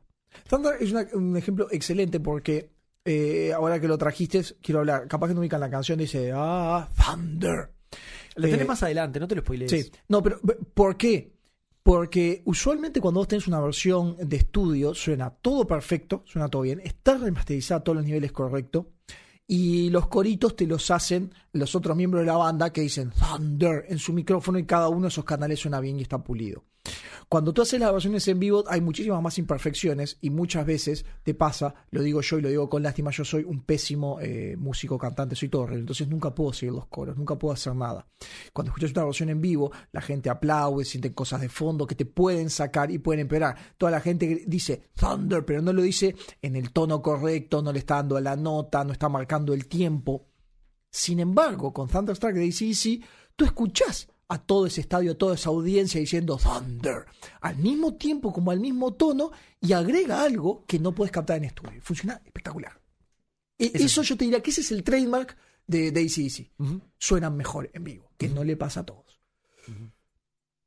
Este, los nombres de este título de, de este disco me encantan y son bien de la época y son rock. Tipo You Shook Me All Night Long, que podría ser un tema escrito para Kiss, pero eh, son eh, ACC lo hace súper bien. Suenan ACC este, como Rock and Roll Ain't Noise Pollution. Eh, bien todo rock. Esto es todo, todo tema rock. El siguiente álbum es For Those About to Rock We Salute You. Mi primer encuentro con ACDC, un disco que tenía mi, mi padre, eh, de portada sencilla, es el logo de ACDC, un cañón y un texto. Rock. Como los- las, las portadas de la tortulia antes de que llegara Caravantes. Eh. Era una imagen, la tortulia podcast. el- Impact, eh, En Impact. En Impact, exacto. Está. Era claro, un disco que fue bien recibido, pero por salvo eh, For Those About to Rock, que es la que tiene los cañones, eh, no dice mucho. El, el disco ah, no, no llama tanto la O sea, no- es, es un buen disco, pero nada. Eh, Mood Lange, que es el productor, ya estaba pasado de rosca y quería el sonido perfecto para todo. Buscaba lugares donde grabar, se preocupaba de todo. Y todos los miembros de la banda medio que le daba todo lo mismo. Le mostraba a las cosas y decía, no, esto es este, este no es el sonido. Y te lo escuché y decían, para mí suenan igual. no, es la típica, para mí los dos suenan igual. Me es indiferente. Pero el productor estaba con esta cosa de, la perfección, ¿no? Y eso trae muchas rispidezes internas, porque venís tocando hace años, no tenés como descanso nunca, ¿no? Se te muere alguien de la banda, inmediatamente lo- como que lo reemplazás, vas a grabar a las Bahamas, terminás en las Bahamas, después te vas a hacerle el tour, termina el tour, casi que no descansás, te pones a grabar otro disco donde tenés un obsesivo chiflado que te está diciendo, eso no suena bien, hay que hacer el cañón distinto, no sé qué. Este, con lo de los cañones, al principio eran cañones, después por un tema lo, lo fueron cambiando. Ahora lo que funcionan son cañones de utilería que tienen fuegos artificiales. Explota ese cañón, tira el humo, tira el fuego y hay como una pared de sonido este, que dispara el ruido del cañón y se siente como si fuera un cañón. Ahora son parlantes y no es una banda de rock que lleva un cañón de verdad que Claro, dispara. que eso es rock. Ya era un cañón de verdad, es rock. Que era como era, que era al principio. Pero es rock. Mm. Es rock. Y más si es el cañón del Graf P. Y más no, sí, sí, cañón de Gran Pepe, ni te cuento. Ya, ni te cuento, ya. Mm. Esta, ya que hiciste un pequeño break ahí, Alexis, con el tema del SP, eh, me enteré esta semana de que los jóvenes parece que ahora dicen, para decir que algo está muy bueno, dicen que está nazi. Sí, dicen, pa, qué nazi que está esto, boludo. Como que está buenísimo, está nazi. Es peor que estar bárbaro. Está bárbaro, está brutal, entonces seguís por ese camino de que las cosas espantosas están muy buenas, llegás a nazi. Está bueno. que es lo peor. Está Sí. mongol. Qué actividad está- bárbara. es- claro, que bárbara. bárbaro, no sé qué, nazi. Es Está como- brutal. Claro. ¿eh? Y parece que empezó con los streamers. Que arrancó con los streamers. Yo lo miro a Alexis, estas cosas sé que mucho. Empezó con los streamers que arrancaron con esa onda. Y el streamer que empezó con lo de esta nazi surgió todo con el coronavirus, ¿no? Porque estaba la gente embolada streameando en la casa y tal.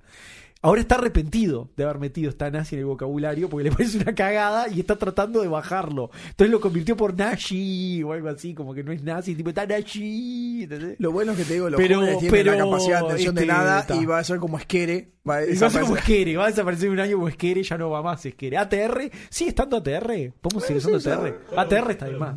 ATR está de más, está ATR. Me encanta, ATR me encanta, lo incorporé. no, no sí, pero, pero está, pero ahí está. Y bueno, sí que los jóvenes dicen está nazi.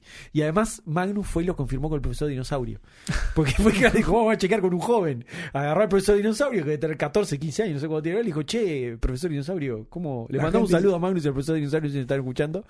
Che, profesor Dinosaurio, los jóvenes dicen esto. Y yo, sí, sí, confirmó que los jóvenes dicen está nazi. Así que, complejísimo. Bueno, dale, de- ¿dónde vamos a terminar? Dale, Seba, sí. Esquere. Así que, bueno. Eh, al final estaban, eh, como te digo, todos cansados después de todo esto, ¿no? Porque son años de gira, de grabaciones que no paran.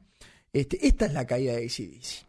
Este es el intervalo en Behind the Music donde aparecen todos los problemas Ah, donde de es el problema terrible, claro. Porque siempre tiene que tener ese momento de, de destrucción. Sí. De hecho, es la parte donde en Behind the Music aparece la caída de ACDC. Es esta. Es esta. El próximo disco va a ser Flick the Switch. Nada memorable. Ya no querían saber nada con Mood Lang. Y sacaron un disco eh, bien básico, rock cuadrado, pocos arreglos. No está tan bien grabado, no tiene esa cosa como de, de perfección musical. Los hermanos Young también, también con esa cosa como de paranoico, donde no les gusta nada, porque tuvieron la experiencia con, con el Mood Lang y no confían en nada. Entonces no le gusta que le vengan a traer este cómo tendría que ser la niña abajo. No le gusta que le digan, pa, tenés que grabar así, ¿no? Como que están en modo, este, no, no, encerremos nosotros que somos hermanos, que no nos joda nadie y, y toquemos nosotros. Esto hace que el baterista Phil Rudd se vaya de la banda. Este. Y hace que solo tenga un tema para mí memorable que es Guns for Hire.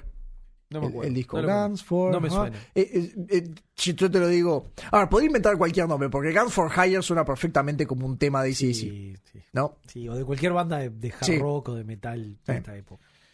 Este, encima, luego de este disco que no decía nada del 83, la ida del batero, el productor Mutlan que se va, este, en el 84 aparece un asesino serial llamado por la prensa el Night Stalker, Ah, la fresca. Richard Ramírez. Sí, queda mucho mejor el Night Stalker que Night Richard Stalker. Ramírez, la verdad. Muy parecido a un tema que se llama Night Prowler Claro. de ACDC. Richard Ramírez aparecía como un asesino serial satanista. Usaba un sombrero, usaba la remera de ACDC. Usaba Ah, los remeros claro. de ACDC con los cuernitos de Highway to Hell. Qué complicado. En el juicio salta el argumento por el tema de Nightcrawler. Este, toda una cosa inspirada este, por la prensa, ¿no? Este, Era el Hoy- Marilyn Manson de los 80. era más en los 80. Sí, sí. Aparece tonto ahora, pero en los 80 No, había esta conexión sí. entre el rock pesado y el satanismo. Eh, yo no sé si te acordás, eh, hay una de las películas de Harry el Sucio, no me acuerdo cuál, que Harry el Sucio lucha, con- lucha contra un asesino en serie que es Mm. Jim Carrey, que la escena en la cual lo presentan a Jim Carrey como un verdadero depravado, que para la mente de Clint Eastwood entiendo que eso sea la depravación, ¿no? Porque como que pienso en viejo conservador, lo primero que pienso es en Clint Eastwood, aunque es un genio del cine, ¿eh? yo Ujú. eso lo sostengo y me encanta, pero viejo conservador, Clint Eastwood. Es viejo conservador. Es un viejo conservador. Está, pasa que eh, no, no, o sea, hay viejo, o sea, Que sea viejo conservador. no quiere decir que sea, decir claro, que- mal artista. Mal Exacto. artista, No, no, o, o películas o- Bueno, entonces, eh, eh, claro, justamente es un viejo conservador, no le gusta rock, o sea, y punto, saben qué? es un viejo mundo- conservador. y, y tengo una mala noticia, los mundos el mundo precisa viejos conservadores. Ah. es, es- es así, porque cumplen su rol. Este, bueno, y entonces, este, y entonces básicamente en esa escena este, ponen Welcome to the Jungle y es Jim Carrey que está como en el cuarto, en su cuarto, que es un cuarto todo decorado con cosas de rock. Welcome to the Jungle en una época que Guns N' Roses todavía no había explotado, porque esto es principio de los 80. Debe ser cuando recién estaba salido el tema. Todavía no, no, no, no había salido. No, Use Guns N' Roses del Illusion, uno y 89, dos. Claro, claro. no era ese Guns N' Roses. Y es Jim Carrey este, gritándole a la cámara, mirando la cámara directo y haciendo como que él canta, como que él es el que canta. Inclusive a tal punto no eran conocidos Guns N' Roses, que es como que él hace el playback, que es como que él es el que está cantando, y así te lo muestran como la persona más depravada. ¿Y cómo era el asesino en serie más depravado lo presentan? Te lo presentan cantando un tema de rock Mm. y todo con iconografía de rock and roll. Entonces ahí, este, y es muy gracioso, lo ves hoy y te hace gracia. Primero porque Jim Carrey, y lo asocias Sí, con papeles momento no, cómicos. pero- Claro, primero porque Jim Carrey y segundo porque vos decís, esto es una pelotudez de, de viejo boomer. Esto es una pelotudez de Clint Eastwood que, que se asusta con el rock and roll, pero en realidad... No, pero este, en y los en esta 80 época estaba muy, muy, muy patente. Estaba muy de no, y, y además no es menor, esto es súper fácil de lograr. Fíjate que aparece un asesino en serie que le pide a las víctimas que adoren a Satán, que escucha ACDC, Claro, y busca y- cualquier cosa para traer agua al molino. Pero acá encima tenés un tipo, un joven que escucha Claro. rock, que mata El- el- gente con gente de y le dice quiero que adores a Satán mientras los mata. Claro, el tema es que la prensa juega mucho siempre con el tema de la, de la vieja asustada, ¿no? Mm. Entonces, eh, entonces siempre busca estas cosas. También estaba, viste, las noticias de Dungeons and Dragons, todo. Entonces tú, la prensa siempre va a buscar lo que asusta a la vieja, ¿viste? Entonces va a buscar. La vieja, claro, la vieja de hoy no se asusta con esta. La vieja de hoy se asusta con otras cosas. Entonces buscan otras cosas. Pero, pero en esa época le tenía No, miedo porque a la eso. vieja de ahora escuchó rock y dice, Claro, no, escuchó rock, entonces le escuché tiene miedo al Zeppelin". rock. La vieja hoy no le tiene vieja miedo ahora no le tiene Claro, le tiene miedo, miedo a al, socialismo de Roger Waters, porque Claro. escuchó Roger Waters. Claro, Roger le- Waters tiene 79 Hoy no, años. sea o sea, que, hoy no sea que le tiene miedo, claro, pero claramente Ah. esta cosa no le tiene miedo. este. A los streamers, streamer. claro, los streamers les puede tener miedo, a los streamers sí les puede tener miedo. claro, pero los streamers no habían matado 14 personas como Y no, Richard Ramírez. claro, claro. Este, bueno, en el juicio dijo que él se estaba inspirado por la música de ACDC y no sé qué, y que había escuchado Nightcrawler lo llevó a ser un asesino. Este, un invento medio de la prensa que puso titulares como la música de ACDC me hizo matar a 16 personas, confía, eh, eh, confiesa el asesino, puse confianza, pero es confiesa el asesino, o asesino serial llevado por el rock y la adoración del diablo. Lo, lo dijo Alexis al pasar, es el Charles Manson del- de, de- de los 80. Dijo, No, dijo Marilyn, pero Marilyn. creo que quiso decir Por- Charles. no, por el satanismo. Ah, porque viste Por el satanismo Ah, y bueno. por él, lo decía Está por- bien. por- por- Está- y por haber bien, influido Bueno, en asesino. Entonces, el- el- eh, de- Ahí sí, sí, el Marilyn Manson. Bueno, yo te lo digo yo, el Charles Manson de los 80, porque Charles Manson se inspiró por el álbum blanco de los Beatles, ¿no? Y él pensaba que cuando hablaban de Helter Skelter le hablaban de esa revolución que él quería hacer, que estaba loquísimo, ¿no? Mm. Este, en fin. Entonces, este es el punto bajo de ACC, identificados con un asesino en serie eh, este, que dice, no, tu música me llevó, no sé si es parte de la defensa, si fue un invento de la prensa, lo tendría que... Pero, pero estaba muy identificado eh, por este asesino que tenía un tema, eh, que encontraron también evidencia que te mataba con esta cosa satanista. Asesinos también brutales, unos asesinatos brutales. No sé qué era que un asesino en serie que iba, te mataba silencioso, aparecía un cadáver muerto. Es de esos asesinos tipo Bandy con, con violencia extrema y más porque les hacía a la gente eh, jurar a Satán y cosas así mientras los mataba. Este, así que en los 80 el mundo era otro en esta época y la idea de Australia es Cocodrilo Dundee, no ACDC. Su disco Fly on the Wall del 85 es un poco mejor, pero bueno, con un asesino identificado, con problemas con la banda, no es un buen momento. Además, ACDC tiene. eh, eh, perdón, eh, además, este. Cuentos atrás, este. Perdón, esto me, me lo escribí yo. Ah. Eh, ahora entiendo. Porque ACDC viste que tiene cuentos atrás. Como el uniforme escolar, que yo dije, no, es medio mito, no es que se estuviera escapando, se lo hicieron. O que el nombre ACDC viene por corriente alterna directa, que quiere decir ACDC. Este año la prensa inventa uno que es verdad, y lo, lo- lo busqué, y no puedo ni lo inventaron, que ACDC en realidad era un código secreto para Antichrist Devil's Child. Si pones los cassettes de Yuya al revés, da- da- sale mensaje satánico. Da. Sí. Este, esto estaba acá y lo habían descubierto y dice, no, estos son satanistas de verdad. No, que la- también estaba, porque en este caso también había uno muy famoso con eh, Judas Priest, que decía que tenía mensajes de matar adentro de los discos. Y también hubo un asesino acá que también se identificó. Entonces, estamos en esta época donde te inventan cualquier conexión con esto. El tour eh, Fly on the Wall no estuvo bueno. Eh, los singles del disco son flojos. Este, igual ellos podían poner un show. Y puedo decir que ese año se comieron el Rock in Rio. Fue Rock in Rio y el show que hicieron ellos con Black Sabbath fue excelente. Este, pero igual que muchas bandas que empezaron en su momento, en los 70 ricos, se empiezan a desarmar, como le pasó a Black Sabbath, como le pasó, ¿no? Empiezan a, a perder gente. Y una década después, capaz que ACDC no se podía mantener en el podio. Malcolm tenía problemas de alcohol y andaba siempre borracho. Las giras no andaban, los discos no vendían.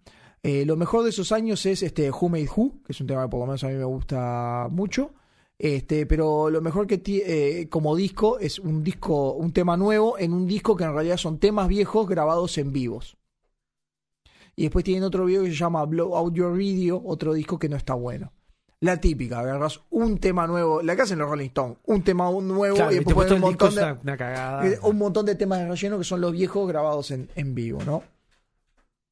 Eh, dato interesante, el único tema nuevo acá que para mí sale, resalta y es bueno, es Who Made Who, que vendió también porque es parte de la banda sonora de Maximum Overdrive, y por eso lo traje.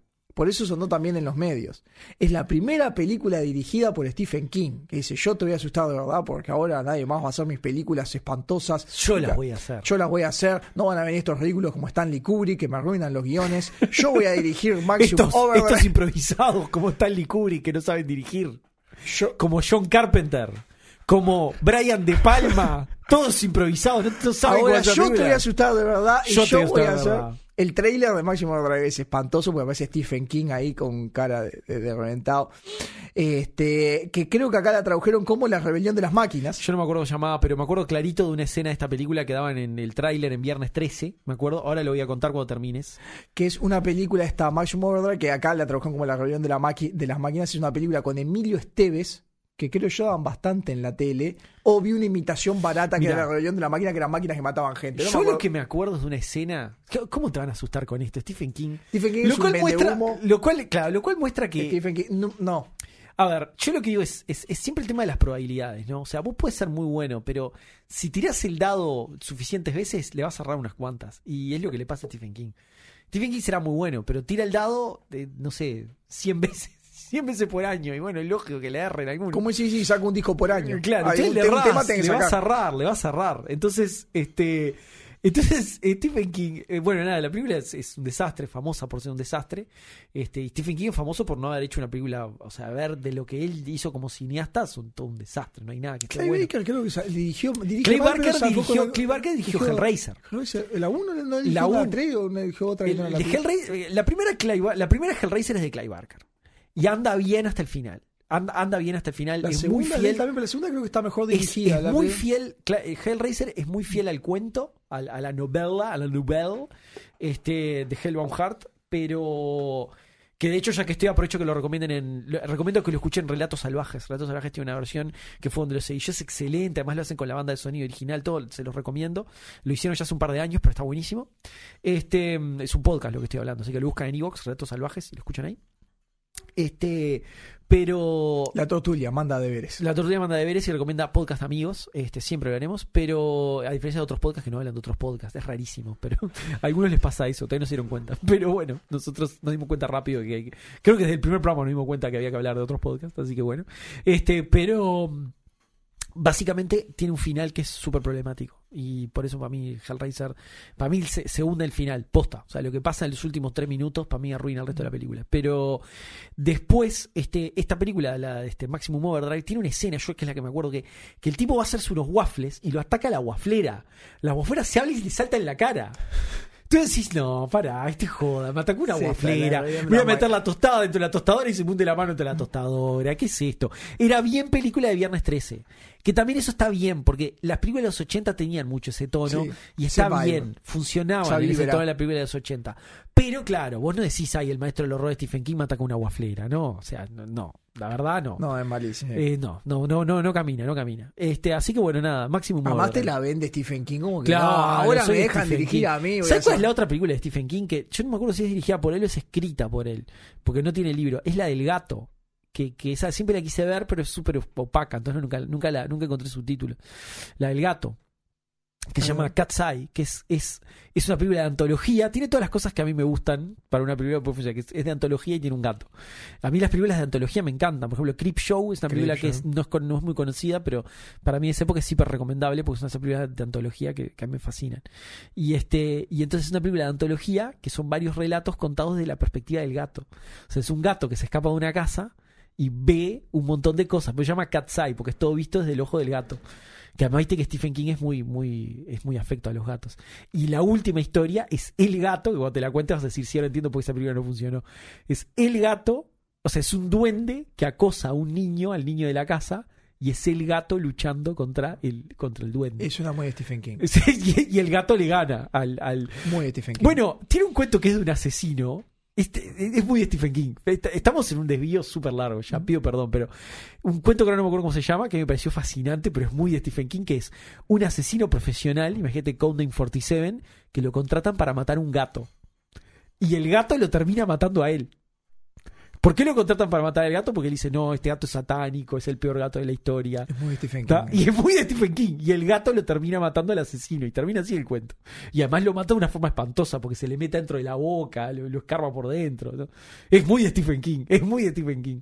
Este, entonces ya lo ven. Stephen King le pega, pero le erra también. Igual es un capo. Un capo indiscutido. Pero claro, le pega, pero le erra. Pero está, está bien eso. Está bien. Tiras un montón hasta darle. Está bien, eso está bien, ¿entendés? O sea, nosotros tenemos programas brillantes, tenemos programas anodinos. Y sí, y está bien.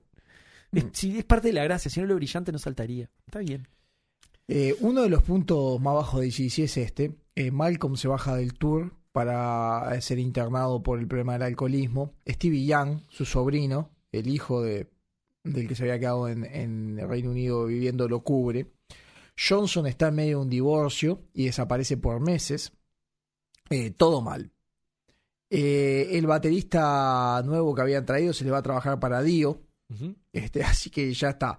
Estamos entrando los 80, ¿no? Ya no tienen el fantasma del satanismo detrás, pero la banda se te cae a pedazos. Un divorciado que no te va a trabajar, un internado por alcohol, un sobrino que te cubre, tu baterista se va a trabajar contigo que dice, me da mejores condiciones, no sé qué demonio, pero se, se te va. Y acá este es el momento behind the music, ¿no? Donde viene el, el resurgimiento. Este, este es el espacio en el documental donde vuelve la fama y el éxito comercial con un disco muy querido que es Razor's Edge. Lo hicieron los hermanos Young, este, y como, como todos, ¿no? Pero va a seguir medio lo que es la idea. Ellos hacen una cosa y después, bueno, traen a Brian Johnson, este, que no aparecía, este, no hicieron nada, o sea, no hicieron las letras, no hicieron nada. Dijeron, acá, acá podíamos cantar. Eh, es medio así. Y de ahí viene, por ejemplo, Thunderstruck. Y le salió buenísimo. Thunderstruck es un jueguito que hace, creo que es Angus con la guitarra, tipo ejercicio, ¿viste? Que arranca con un piti, biri, biri, biri, na, na, na, na, na, na, como un ejercicio de guitarra. Y dice, ah, está bueno. Bueno, vamos a poner algo. Y empiezan, na, na, na, Thunder. E- Ellos hacen eso. Thunder. Y después dicen, ah, que buenísimo. Después cuando venga Johnson, que cante algo en el medio y que, Que no cante ponga- cualquier cosa, claro. sí. Tenemos esto. Dale acá un paquete de levadura. Toma, toma este paquete de levadura. Cantá la receta de pizza que está atrás. Dale. dale. Pone algo que. Tenemos esto. Y te, te hacen como el tema. Chan, chan, Thunder. Y él pone. Made up the line. Pone eso, ¿no? Este. Claro. Como decía, ACC no es poesía. El tema es excelente. El riff es excelente. Es divertido y gritas Thunderstruck. Toda la letra del medio es opcional. Lo único que tenés que hacer es ir con el ritmo de Thunder, Thunder alcanza, ¿no? Y después viene Brian Johnson y agrega una letra que dice The Thunder of Guns, tore me apart, you have been thunderstruck. Eso es rock, ¿no? O sea, no, hace la letra de esto. Thunder of Guns, eh, tore me apart. Suena en ese ritmo, you have been thunderstruck. Qué malo que soy en la música, qué malo que soy. No, sé por qué soy tan malo. No lo sé, no lo sé. Eh, son talentos. Son talentos. Nosotros Bueno, no pero tenemos. para mí es rock. Hicimos rock, ese sí, es tema, rock, es es, Thunder, este, hace la letra. Eh, you y después todo chan, chan, arranca el riff y gritamos todo Thunderstruck. Eh, Es rock, es rock. En ese disco también tiene Fire Your Guns, que está buena, que también es un nombre que podría haber Sí, hecho. mucho Guns, mucho Fire. Es como las primeras películas de Steven Seagal que son Mark for Death, Death for Después tengo un Mark. chiste de eso, de eso también. ya está, esa gran. Guns for Hire, Hire for Guns, Guns on Fire, Sí. Hire My Fire. Ya está, y hace un nombre de temas. Sí, dale, Tiene otra que se llama Money Talks, que está muy buena, que me encanta. Mm. Are You Ready eh, se toca siempre en todos los conciertos. Y es rock. Esto es rock. Porque tiene temas como Got You by the Balls. Yo te digo, eso es un rock australiano. Ujú. Got You by the Balls. Listo. Me gusta. Funciona, le, le fue bien. Y creo que en, históricamente, viendo esto 30 años en el pasado, este es el momento que decís, acá hay algo bueno. No tenés por qué buscar eternamente la perfección o mejorar. Hay momentos que vos decís, esto es lo que yo hago bien. Claro. Y ¿Qué- quedarte ahí. Y no, no está mal. No, no está mal. No está mal. Eh, después que haces un, eh, la colita de cuadril bien de alguna manera la parrilla, que la envuelve, ya está. La, ya puedes seguir haciendo la, la misma receta de 40 años. ¿Qué vas a inventar? No, eh, la mismo corte de res una y otra vez. Su siguiente disco, yo creo que es el más escuchado, este es ACDC Live. Son los, mejor, eh, los mejores temas en vivo. Sencillamente eso. Es como decir, pero esto es lo que hacemos bien. Busquemos los mejores Mm. pongámoslos en vivo. Thunderstruck en vivo. En vivo. Y también dicen, bueno, capaz que películas para Stephen King, no, Minga, esto no lo vamos a hacer. Lo nuestro no es Maximum Overdrive, lo nuestro es Schwarzenegger. Claro. Y hacen un temún para mí que es Big Gun, otra vez, cero poesía. Este, Big Gun claramente están hablando de un arma o de un pito. Una de las dos. Cualquiera de las dos. Sí, Pero cualquiera de las son- dos. Dado que son autores, podría Dado ser. que son autores, porque si es autor pito puede ser un pito y que Big. Gun no estén hablando de tener un revólver, una pistola bien grande, sino teniendo un pito grande. Mm. Perfectamente. Este, seguramente no están viendo ninguna visión de la sociedad, de dónde están funcionando, no. Este, y a mí, acá yo vengo a traer algo que me dio algo de lástima porque él sí sí entendió en este momento, en el 93, qué es lo que son, qué es lo que tienen que hacer. Tienen que hacer Big Gun. Arnold Schwarzenegger también entendió qué es lo que tiene que hacer, qué es lo que es. Eh, son autoconscientes del momento. Y esta este tema, Big Gun, está en la película Last Action Hero, que no funcionó bien. Fue un éxito, eh, perdón, fue un fracaso de taquilla y un fracaso en críticas. Y yo recuerdo esa película eh, con cariño en el momento, pero que creo que mejoró muchísimo en el tiempo. Fue un fracaso en su momento, pero ahora lo miro y lo encuentro como un entendimiento clarísimo del género de Schwarzenegger y de Big Gun que está ahí, y una carta de amor también por el cine. Creo que es una película Eh, buenísima, la yo, Action nunca, Hero. yo nunca entendí por qué Last Action Hero es tan ninguneada como. O sea, fue tan ninguneada Fue un como fue fracaso en el momento, la crítica lo dio, y yo la miro ahora y digo... Es de John. McTiernan, Es de ¿no? John McTiernan, está Eh. buenísima dirigida. Digo, no es que lo sabía, lo tuve que ir a buscar porque no me acordaba de quién era, lo estoy buscando ahora pensando contigo. Es John McTiernan. Yo, ah, para mí es una película excelente, pero ta, a mí me gustaba mucho esa película en su momento. Y me parece que tenía un manejo de la sátira que era espectacular. Mm. Y tenía a Ch- a Charles Dance haciendo de, de villano, que Charles Dance es espectacular, ¿no? O sea, para Mm. mí, o sea, Charles Dance, por si no saben, Tywin Lannister. Ty- Tywin Lannister para mí se roba todas las escenas donde aparece. Asesino, en sí. Thrones y en, y en, y en esta película es lo mismo. La película entiende muy bien lo que es. Y hay un momento donde hay un boleto mágico y un niño toma el boleto mágico y puede entrar a, a las películas. Capaz y que entra, por eso, porque había un niño, viste que las películas con niños siempre no gustan. no gustan, porque son vistos como un género menor, es como los Goonies, viste, como que se ve Pero como- creo que la, la idea del niño funciona muy bien porque tiene que estar la fantasía bien, del niño. Claro. Porque es el, el- porque solo un niño ¿Te puede creer que, tiene, tiene la escena de Hamlet? Hamlet con Sí. Schwarzenegger, que es genial. Claro, pero a mí me encanta porque es- es- yo creo que también no es denigrante, pero solo un niño puede creer que esas películas de acción son verdad. Mm. Y si sos adulto y te dicen, vos estás viendo películas para niños, ok, tiene temas adultos, tiene violencia, tiene malas palabras, tiene tetas, pero el público son niños de 13 años. Mm. Eh, eh, también tiene lo suyo. Yo creo que Schwarzenegger se da cuenta, McTiernan se da vuelta, eh, sí, sí se da cuenta todo lo que pasa.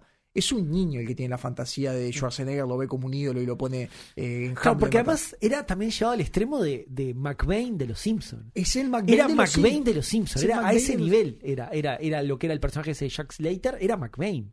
O sea, realmente era McBain. Yo creo que vieron los Simpsons y dijeron, tenemos que hacer la película de esto. Hemos una película de eso que es, Ah. eh, eh, eh, pero, eh, pero, pero lo entiende Schwarzenegger, lo entiende Tiernan.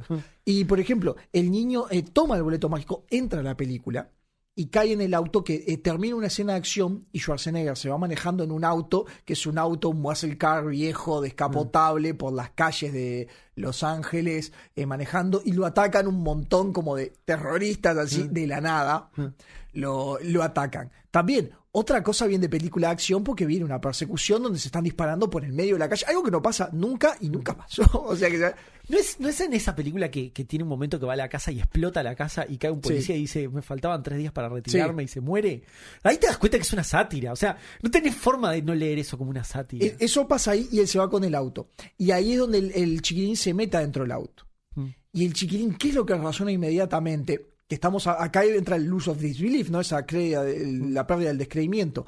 El niño enseguida se da cuenta que está en una película de Schwarzenegger. Porque ¿qué es lo que hace Schwarzenegger? Schwarzenegger sube al auto, entra, tiene un Discman, un minidisc. Esa abogada quería poner el minidisc. Y él pone Big Gun de ACDC. Y se va manejando con Big Gun y vienen todos estos tipos a atacarlo.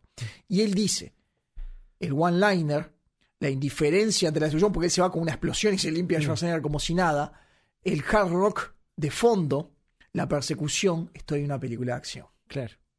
A mí me diste ganas de verla de vuelta. Estoy en una película. Él se da diste ganas de cuenta verla de vuelta. porque está buenísimo la idea. La música que estás escuchando es la que pone Schwarzenegger en el auto. El tema de la banda sonora de la película Big Gun de ACDC y cuando entra el tema y entra acá el auto, vienen los otros y viene la escena de acción. Una escena de acción en sintonía con, una, eh, con el tema.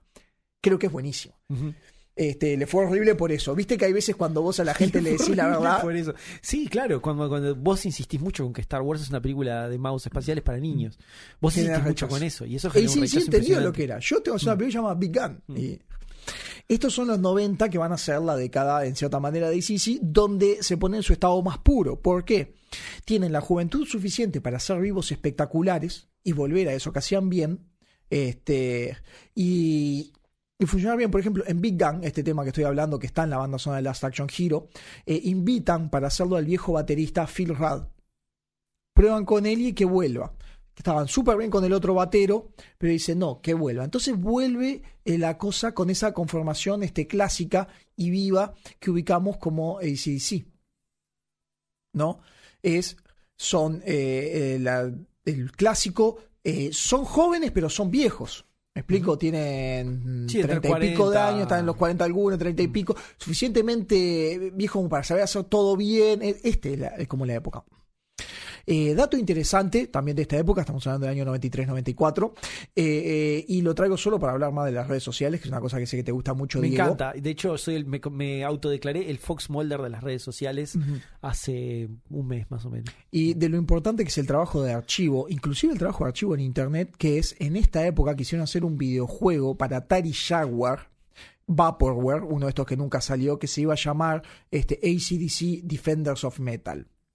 Era la época, ¿no? ¿Te acuerdas que había salido el de Aerosmith? Revolution Sí. X, por ejemplo. Era Sí, la sí. época. Mm, Era la época de este tipo de juegos, salían y este era un beat 'em up mm. este, para Atari Jaguar. En esta época los costos eran menos. y el era Atari como- Jaguar. Sí, eh, no hay más que propuestas y lo único que puedo encontrar físico es un post en un foro de fans de Atari de un tipo que pudo sacar fotos con una turbina. cámara digital Turbina, turbina. en, en Turbina en el turbina. 2003 Mm. y esas fotos en el foro no están más. Turbina. Porque son esas cosas, la- los foros son excelentes, fueron reemplazados por las redes sociales que son una porquería comparativamente, porque vos buscas cosas y encontrás eh, foros que están hace Pero 25 las mil redes esto desaparece. Reddit, pero Reddit no. Pero Reddit vino a ocupar ese espacio Reddit como el ocupa foro. ese, ese nicho. Y Machine, en Wayback Wayback Machine- no, porque no, esta es la pero el imagen- foro no guarda Wayback Machine, me parece. Está- estos son imágenes que él subió al foro. O sea, es una página que se llama Atari Fans. El tipo pudo ver parte de estos este, cosas que había. Tenía una cámara digital que debe ser espantoso, porque sacó la foto con una cámara digital. Estamos hablando del 2003. Claro. Él dijo: Encontré más información de este juego Vaporware de Atari Jaguar. Que ya era viejo en ese momento. En que ya, la 2003 dijo en ya ese era momento. viejo. Ya tenía 10 años. Y esto pasó, claro, hace 20 años no, no quedó eso atrás. Y, y ta. Una lástima. Eh, una banda que, vu- vuelvo ahora, una banda que vivió de la música en vivo, eh, y esto del vivo es lo que hace mejor, ¿no? Eh, en el 2000 es cuando termina eh, el documental de Behind the Music, eh, porque termina este momento, porque los documentales Behind the Music siempre tenían como una estructura muy particular, Y como es un la- episodio la- inter- interesante de, la, la musical, la caída, la subida, la y sí, y en es el- gracia, Y es el círculo, y este es el círculo de Dan y siguen Harmon. rockando. Es el círculo de Dan Harmon. Y Behind the Music la repetía Y, siempre. y perdóname, siempre, y es el video de Patrick Williams que Sí. habla de, de- de cómo es la estructura de las películas de musicales. Sí, la estructura del Behind the Music no es la película musical, pero sigue, sí, la estructura en tres actos clarísimos. La caída, resurgen, vienen, están y ahora más jóvenes que nunca, con más energía que nunca vuelven y tuvieron éxito. Siempre tienen la, la vuelta, ¿no? Acá es donde termina ese documental. y donde Me, termina- me diste ganas de ver documentales de bandas. Me, me diste muchas ganas. Yo era algo que hacía, antes lo hacía. Me, me diste muchas ganas. No, eh, una lástima ¿Sabes que- qué? Me convenciste. La temporada del año que viene va a ser toda historia del rock. Ya está. me, convenció Sebastián. No, no, no, no, pero, pero, pero eh, qué lindo que es esto. pero, qué lindo que pero estos anda, sí. Esos temas que andan ahí. Y yo aprendí pila con esos documentales de VH1 y MTV. Pila de cosas las, vi por MTV, porque yo no viví, no sé, los 80 en Estados Unidos los 90 en la música disco europea. Pero en MTV tenía esa especie de documentales, te los pasaban y, y los veías. Eh, acá eh, estos documentales VH1 no los pasaba VH1, los pasaba MTV. Eh, este momento van a sacar lo que cuando llega el Behind the Music, su último disco, se llama Steve Upper Lip, que está bien, no, no es nada. El tema Steve Upper Lip tiene un, un video, está bueno. Eh, eh, otra que se llama Safe in New York City, que yo la detesto, porque detesto todas esas canciones que hablan bien de una ciudad. No me gustan, no me gustan, porque terminan siendo pervertidas por el departamento turístico del lugar, ¿viste? De hecho, la agarró Giuliani para. no para empezar Nueva York, porque Es es. una canción de campaña. es una canción de campaña. I Feel Safe in New York City es una canción de campaña. Porque se la canta y está, I Feel Safe. eh, Está, está, está bien, pero no- es como rock I Feel Safe in New York City. Son como esas canciones que te agarran y dicen, ay, qué lindo que es Madrid. Después te las agarra el departamento. Salvo que sea irónica, ¿no? Pero ahí no se dan cuenta. Salvo que sea irónica, que sea contada desde el punto de vista de un, justamente un asesino en serie, por ejemplo, y dice, esta es la jungla. Sí, pues si agarrás este el es mi te elemento. digo algo, eso puede ser antes. Ahora agarras solo ese estribillo, solo ese sample en la época del TikTok y alcanza. Donde el sí. hook de Fue lo que, lo que le pasó a Ronald Reagan con Born in the USA. Born ¿no? in the USA. Mm. Después agarras Born in the USA, Born in... Sí, Y ya con está, la In the. Navy. Y le pasó a, a- la Marina con In the Navy. In the Navy no. In the Navy la había agarrado y le gustaba y tenía a los Village People. Después, cuando Claro, fue explota la peor el caso homosexualidad. de, está bien, fue peor, tenés razón, fue peor el caso de Bruce Springsteen que, que claro, que directamente la la canción contra. está en la letra. O sea, no hay subtexto, está en el texto. No hay subtexto. Está en el texto, no está en Porque el la subtexto, canción de los claro. Village People de Sí, In the es Navy subtexto, puede ahí ser, es subtexto, eh, claro. eh, puede ser interpretada porque te dice está bien y te habla todo de cosas positivas de la, de la naval, de la armada. Está bien, o sea, no es. Hace Y- poco a Trump le pusieron Fortunate Son. Fortunate Son, ahí también está el subtexto. Bueno, no, también está en el texto. También está en el texto, Fortunate Son. Pero compran sí. igual. Compran igual, sí, sí. No sí. la escuchan. Sí, sí, sí. No le escuchan, no le prestan Porque atención a la solo letra. importa ese Sí. estribillo, sí. Sí. Bueno, yo te voy a decir algo. En, en los Village People no, porque eso vino por el tema homosexualidad. Hoy en día, que eso ya no es un, un tabú hoy- y hoy está bien, hoy hoy pueden tomar de vuelta sí. Navy, pasar the Navy y no va a pasar Sí, nada. sí. No, no le va a pasar eh, nada. Este, a diferencia de Born in the USA. No, hoy te- sigue sin Que es una funcionar. canción anti la guerra de Sigue sin funcionar. In no, USA, porque sí. está, está en el contexto. I Feel Safe in New York City no, pero es una de esas que canciones que, que no, no me gustan. Además, esto es el año 2000, el 2001 le tiran abajo las Torres Gemelas. Este, entonces, está, tan seguro no estabas. Este, y, y después igual la van a usar porque suena bien, ¿viste? Igual tienen otras canciones de Nueva York. Eh, por eso la canción que menos me gusta de Taylor Swift es la de New York City. No, no me gusta. Eh, pasan toda esta década, eh, de principio del siglo, remasterizando y sacando versiones en vivo de sus conciertos. Era la época del DVD y la época donde todos éramos felices sabiendo qué regalar para los cumpleaños. Un DVD, exacto, y ahora no. Exacto, Ahora no. estoy totalmente de ¿Cómo acuerdo. Yo sabía que a mi padre le gustaban bandas o cosas así, podía encontrar algo de los años 70 en un concierto en vivo que hicieron buenísimo y se lo regalaba. Cumplía o una película clásica. Yo te Estoy de digo, pa, acuerdo, Diego sé estoy que de le acuerdo. interesa pila Estoy de el acuerdo. cine de terror, no sé qué. Tengo una idea buenísima. Me regala de Thing en DVD. Gran regalo regalo, The Thing un en DVD. regalazo. Sí, Tremendo tal cual. regalo. Bárbaro. Eh, nos Eh, eh, cagaron. sí. nos arruinaron.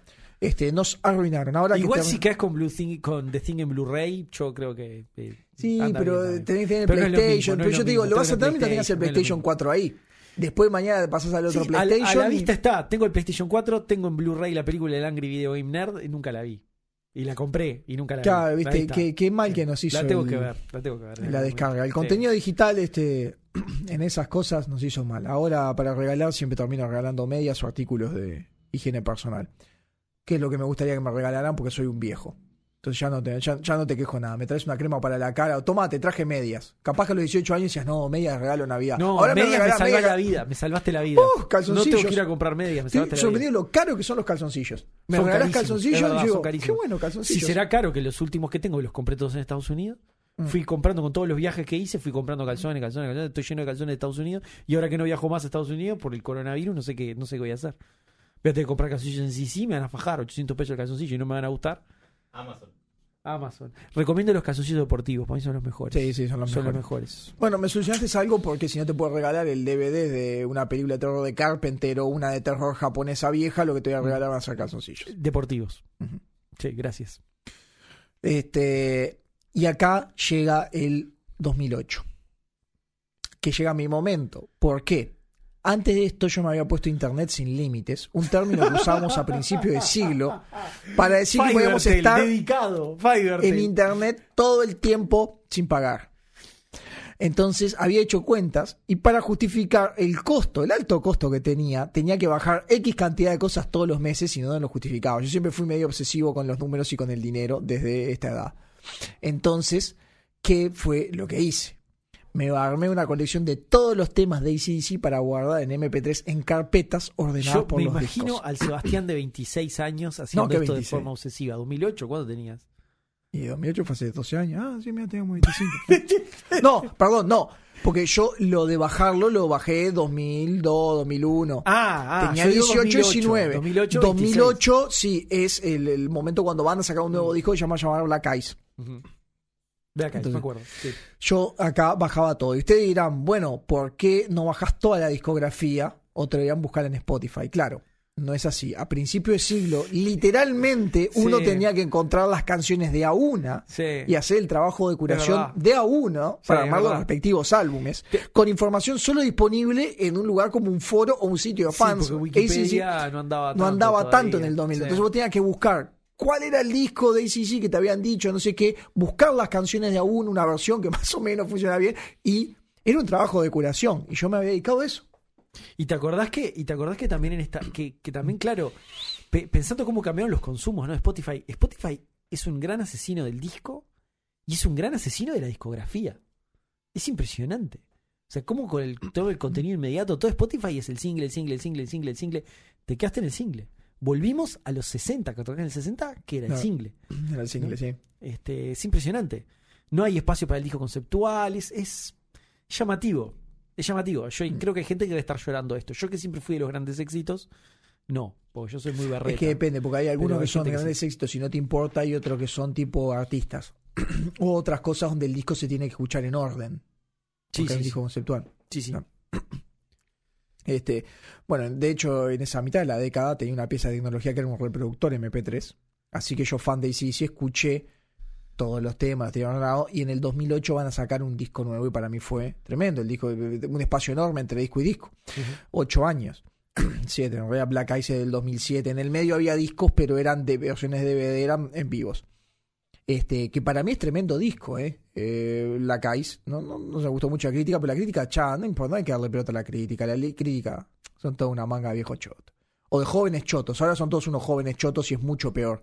Porque ser viejo y conservador como Clint Eastwood está bien. Ser joven y conservador está mal. Eh, sí, sí, sí, sí. Ese es el problema. Eh, sí. che, Seba, eh, Hashtag eh, Viborita, Viborita. Hashtag Viborita Viborita. Este, Seba, te iba a decir, eh, rock, eh, lo vas a decir ahora, pero este tema, claro, este disco tiene Rock and Roll Train, ¿no? Ahora, otra. Y ese tema es un tema, es Está un bueno. tema en serio. Pasó, ¿Sabes, ese tema pasó a la historia, o sea, lo tenés en la cabeza. Rock and Roll Train es, es un single en serio. De hecho, arranca Mm. este con Rock and Roll Train, que es el primer acto del tour. Suena el coso, como que Mm. viene una máquina, explota todo el escenario y salta un tren en movimiento hacia arriba y arranca el tema de Rock and Roll Train, que es buenísimo. Mm. Sigue con nombres tan rock como Skies on Fire, Big Shack o Anything Goes. O sea, vale todo. Es rock. Este es rock. Otros temas como War Machine, Smash and Grab, Spoiling for a Fight y Wheels. Todos temas que podrían ser una caricatura en sí mismo, ¿no? Este, Acá es donde viene lo que yo decía, lo de, lo de la parodia, ¿no? Cuando Claro, se llama el porque- escroto sangrante. porque es pudriéndola, ¿no? Spoiling y for a llanta. fight, claro. Sí, Eh. y llanta. eh, Will, si puede hacer este, ruedas, no sé qué, porque hablan de autos. Eh, esto, ¿qué, qué más rock que pelearse en un bar y los autos? Claro. Sigue con canciones como Decibel y Stormy Mayday y She Likes Rock and Roll y Money Made y Rock and Roll Dream, Rocking All the Way. Tipo, la Ya, acá entra en la fase parodia. Claro. A ver, ¿cómo le canción? Rocking con la yerba baldo. Dale, rocking Porque- con la yerba Baldo. decir por qué lo traigo. Rocking with my cell phone. Rocking with my cell phone. Dale, sí, dale. Rocking con cup of coffee. Rocking with a cup of coffee. No, porque yo te voy a decir por qué, porque en esta época también se había puesto de modo un programa llamado Peter Capusotto y sus videos, y tenía Sí. un personaje que llamaba Pomelo. Pomelo y Rock en and el Roll. disco de Pomelo se llama Pomelo Rock and Roll, Rock, Rock, Nenas y Rock, dame más rock, nena, las nenas y rock and roll. Y yo veo y lo digo eso. ya, Chile es rock and roll, cual. rock and roll dream, cual. rocking all the way. Yo- cual. yo sacado. Yo sé que los fanáticos de la música que se ponen solemnes, yo les decía una cosa, la solemnidad es un enemigo. Hay que combatir la solemnidad. La solemnidad es un peligro. Entonces, los Eh, enemigos del excelente la solemnidad cuando se afirmaron una compraventa de una casa. Crees que sea solemne, que haya un escribano, todo bien. Bien. Pero para un disco de rock and roll. Ahora, este. ah, bueno, habiendo dicho eso, el fan se pone muy solemne, siempre. Siempre se pone solemne. Entonces, el fan del, del, del, del hard rock duro debe decir, ay, ¿cómo van a decir eso? Ah". No, date cuenta, es medio, medio un chiste. Es realmente es medio un chiste. ¿Cómo llamar todos igual toda la canción? Pomelo, al frente tiene razón. O sea, Es el chiste de Pomelo. Que yo te digo, podemos hacer un algoritmo que genere títulos al azar de películas para Steven Seagal y de temas de rock. así. Sí, definitivamente. Sí, lo Steven Seagal hace mucho, lo hemos dicho. Es tal cual, sí, es tal cual. Papo tiene un tema que sea rock. Que sea Que rock, sea claro. rock. Que sea rock. Claro. Rock and roll y fiebre. Claro. roll y Sucio y desprolijo. Y si Claro. vos te llamaras Dirt and Messi, sería un tema excelente Claro, para el nuevo disco de claro. ACDC. Claro, claro. Rock and roll fever también. Claro, claro. So- Son esos temas que son, son así. Este, de hecho, eh, se puede ver esta línea, eh, la línea clásica de la banda, la pude ver, que sería eh, Phil Rudd, Cliff Williams, los hermanos Young y Brian Johnson en el River Plate. El que yo lo fui a ver. El último gran toque de ACDC, tal vez. El último gran El toque, último. con esa configuración en este tour eh, que eh, pueden poner live at River Plate, otro de ver, pueden poner, eh, creo que es de lo mejor, que está mejor que el otro live. Son más viejos ellos, porque tienen 20 años más. Bueno, 20, sí. Eh, no, eh, que de 15, 10, 15 años más que el ACDC Live, pero está grabado en River y el público argentino eh, apoya un montón. Eh, lo pueden ver en YouTube. Sí. Está en Spotify, se llama Live at River Plate, es del 2000, To- es excelente. ver, sí. Y de ahí grabaron el video Shoot to Thrill, que va a ir a la película de Iron Man 2, que es del 2010 también. No, ah, nueve capaz. 2009, No, es de 10, ahí. no, 10, está grabada en Argentina.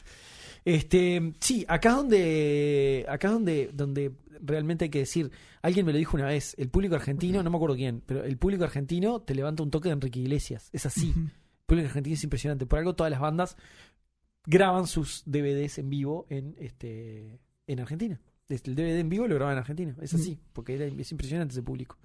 Este, así que está, este, qué, qué, qué, qué lindo todo esto que me contás. Fue el último gran toque. Yo me acuerdo porque yo quise ir y no pude. Y acá viste cuando vos pensás, ya, ya va a haber otra oportunidad. ¿Y sabes Eh, qué? Después no la no hay. Después no la hay. Ese es el Porque tema. Yo por eso, Yo a- mismo por eso me pensaba de- arrepiento de- no va, no podía ir a ver a Iron Maiden, pero me arrepiento porque digo, no va a durar toda la vida. Hay gente que se muere. Sí, y este, después pueden estar muy viejos para. Sí, Yo a Iron no Maiden fui. Yo a Iron Maiden fui enseguida de esto, en el 2010, creo que fui 11. Fui, fui enseguida. Este, en Ferro creo que fue. Este, y, y te iba a decir, me pasó algo parecido con Bowie. Que, bueno, Bowie no estaba bajando, no estaba viniendo, como de Who. De Who vino a Argentina hace poquito, creo que vino a Argentina, no me acuerdo. muy- Sí, Claro, pero de Who ya están tan viejos no que están no viajando, no viajan, no viajan. The Who- Entonces yo con son Bowie muy- pensaba lo mismo, decía, ya va a venir Bowie, ya va a venir Bowie, ya va a venir Bowie. Se murió Bowie. Y no, no lo vas a ver nunca. Es así. Es así. Se fue de gira, no, en Se realidad. Bowie volvió a su planeta, como, como Pucci. Bowie volvió a su planeta. Como Pucci. Eh. Este, y ese es ACC, volviendo a la gloria con, con Black Eyes. Al final de esta década, década, dos décadas para atrás, eh, le va a traer este, nuevos problemas a ACC. Otra caída. Que esto es más complicado ya poner en el arco, ¿no? De, de un círculo. Pero cuando vivís mucho tiempo, eh, tu camino se, se repite. Otra caída, una caída muy rock. Michael eh, Young es diagnosticado con cáncer de pulmón primero, del cual se recupera, pero no es su único problema. También aparece la demencia. Se volvió loco por el rock. Eso es Que rock. está bueno, eso es rock. "Ay, tiene demencia senil, no es tan senil, ya tenía más de 60 años. Lo que bien yo te puedo decir, Rock and Roll Madness es un tema que podría tener ACDC. Perfectamente. Este, así que su sobrino Stevie vuelve a suplantarlo para la gira de Rock or Bust, que es otro disco que tuvieron que no, no está tan bueno. Eh, la gira tampoco tuvo a Phil Rudd, el baterista, el baterista eh, clásico, que tuvo que ser reemplazado por el ex baterista Chris Slade, que era el que tenían eh, antes de invitar a Phil Rudd entre el espacio cuando lo trajeron de vuelta por, en Big Gun. En los 80, parte de los 80 y los 90, que lo cubría este eh, Chris Slade, que, tuvieron muy buena relación con él. ¿no? Phil Rudd venía con problemas. Todos los de ACDC medio que siguen tienen problemas, ¿no? Este, porque, ah, ah, pero Phil Rudd era distinto. Ya le habían encontrado drogas, eso no cuenta porque es rock. Tuvo problemas con un restaurante que abrió, cerró y volvió a abrir, con un problema con los empleados, con todo. Eh, parece que también vendía droga y la cosa se complicó cuando quiso contratar a un asesino para que maten a un deudor que tenían. Que yo creo que es rock. No, es bien Piti Álvarez. Es esto. bien rock. Álvarez, sí. Es rock. El caso del sicario al final fue desestimado. Depende de lo marginal del sicario. Si el sicario es un Codename 47, te digo que no es rock. Ahora, si el sicario es un peludo que encontraste ahí tirado en un callejón, es súper rock. Eran unos inmigrantes ilegales. es no me acuerdo Ya si está, eran. es rock, es recontra rock. Creo que, no me acuerdo si eran escoceses o de- era- o de Gales, una cosa medio así, y les prometió auto, plata y, y unas botellas de whisky. Y eso parece que quedó grabado, pero no, al final no, porque es eh, palabra contra palabra. Entonces, el caso de los sicarios fue desestimado por falta de pruebas y solo tuvo que cumplir arresto domiciliario por el tema de drogas. Entonces, es rock. Es rock. No, mira, mi baterista no puede venir. ¿Por qué? Está preso. Por drogas. Este, los problemas, por supuesto, no terminan ahí. Eh, esta gente ya está vieja y Brian Johnson, con más de 60 años, empezó a mostrar problemas auditivos. Está quedando sordo. Sordo de rock. Tampoco no está mal.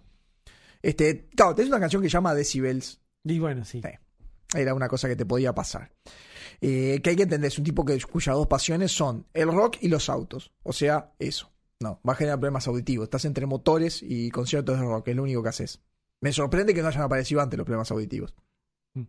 Así que en el tour de Rock or Bust tuvo que ser reemplazado por Axel Rose. Ah, el gordo Axel. El gordo Axel Rose. Por el gordo Axel.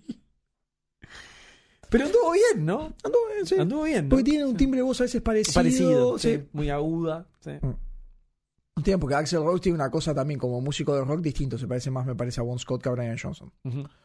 Este, también este tour se terminó bajando Cliff Williams, el bajista que dijo, pero se me fue Malcolm, se me fue Phil, ahora se me va Brian, esto ya es mucho. Yo soy un viejo de 65 años que viene tocando hace tiempo, hace tours hace 40 años, tengo necesito un poco de descanso.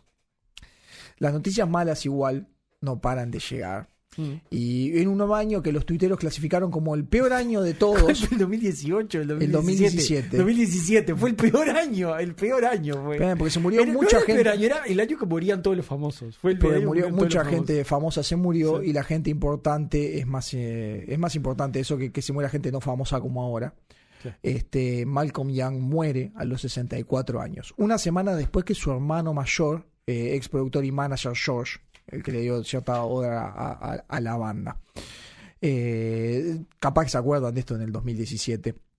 Ese año, fue el año que también se había muerto David Bowie. Se murió. Bowie, el arrancó el año con la muerte de Bowie, arrancó el, no sé, el 10 de enero, no sé qué día fue, murió Bowie, arrancó el año. Este, en la escena más lagrimal del rock, este, se ve como su hermano Angus. Prince.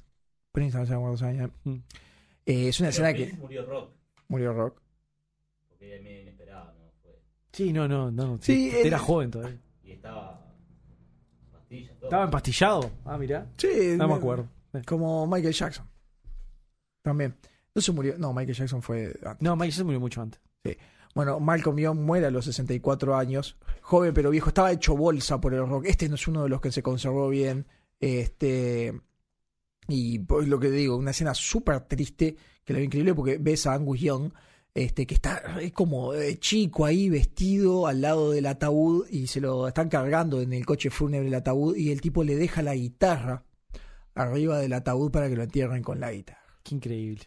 Que morir con la guitarra es rock. Y sí. Sí, te moriste. Pero yo el hermano, además es como triste, porque el, el hermano también está viejo, más joven, pero está viejo, ahí pone la guitarra, ¿viste? Se, se ve de lejos en la escena porque no es una.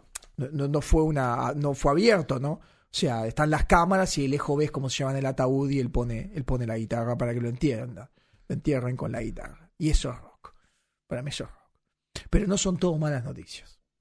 Porque, igual que Behind the Music, terminamos en una nota alta. Terminó en una Terminamos nota bien. alta. No son todo malas noticias. Vino el año 2020. Un año. Un buen año. ¿Qué año? Un buen año. ¿Qué año 2020? ¿Qué año cumplió con todo el material de marketing? Cumplió con todo. Mirá, va a ser 20 y 20. Todo, dos números seguidos. Es excelente porque la gente. ¿qué, ¿Qué ventaja tiene el año 2020? La gente que hace esos anteojos con el año para festejar Año Nuevo volvió a tener trabajo porque el 2020 se puede hacer. Un negocio que habían perdido cuando llegó el 2011. Claro. Este, pero el 2020 es un buen año. No hubo películas de Marvel, por ejemplo. Bad Boy 3 es la película más taquillera del año y seguramente arrasen los Porque premios fue la que Oscar. logró salir. Este es el efecto, este es el efecto Fórmula 1 cuando en la quali se va a largar a llover, vos largás primero en seco y se largó a llover cuando vos terminaste la vuelta, ya está. Así seas Nicolás Latifi en el Williams, salís primero. Chau, es el mismo efecto. Salieron primero esta película, se acabó. Ganan, seguro. Está buena Bad Boy 3 aparte. Que va a estar buena, Sebastián. A vos porque te gusta Will Smith, te gusta Está Michael buena. Bay, te gustan los No raperos. la dirige Michael Bay. No, no la dije ¿Te Michael Bay, pero cuenta igual que la memoria institucional, memoria institucional. Ay, memoria institucional. sí. Se te das cuenta que es producida por Michael Bay, pero, pero está dirigida por unos belgas que estaban muy bien. Me parece que a ir muy bien estos belgas. Es, es la mejor, es esta Bad Boy 3. Y el 28 de septiembre de este año, o sea, hace menos de una semana, Eh, mis últimos planos están terminando muy siempre con datos muy próximos. Está bien. Salió en este en, en- en redes, en el, el Twitter de ACDC, todos los viejos integrantes de la banda, me- menos Malcolm, que es reemplazado por Stevie Young, el sobrino, en una tapa que dice PWR eh, Rayo Up, Power Up. Para, ¿y No, Brian. Johnson? Brian Johnson también está. Pero si está sordo.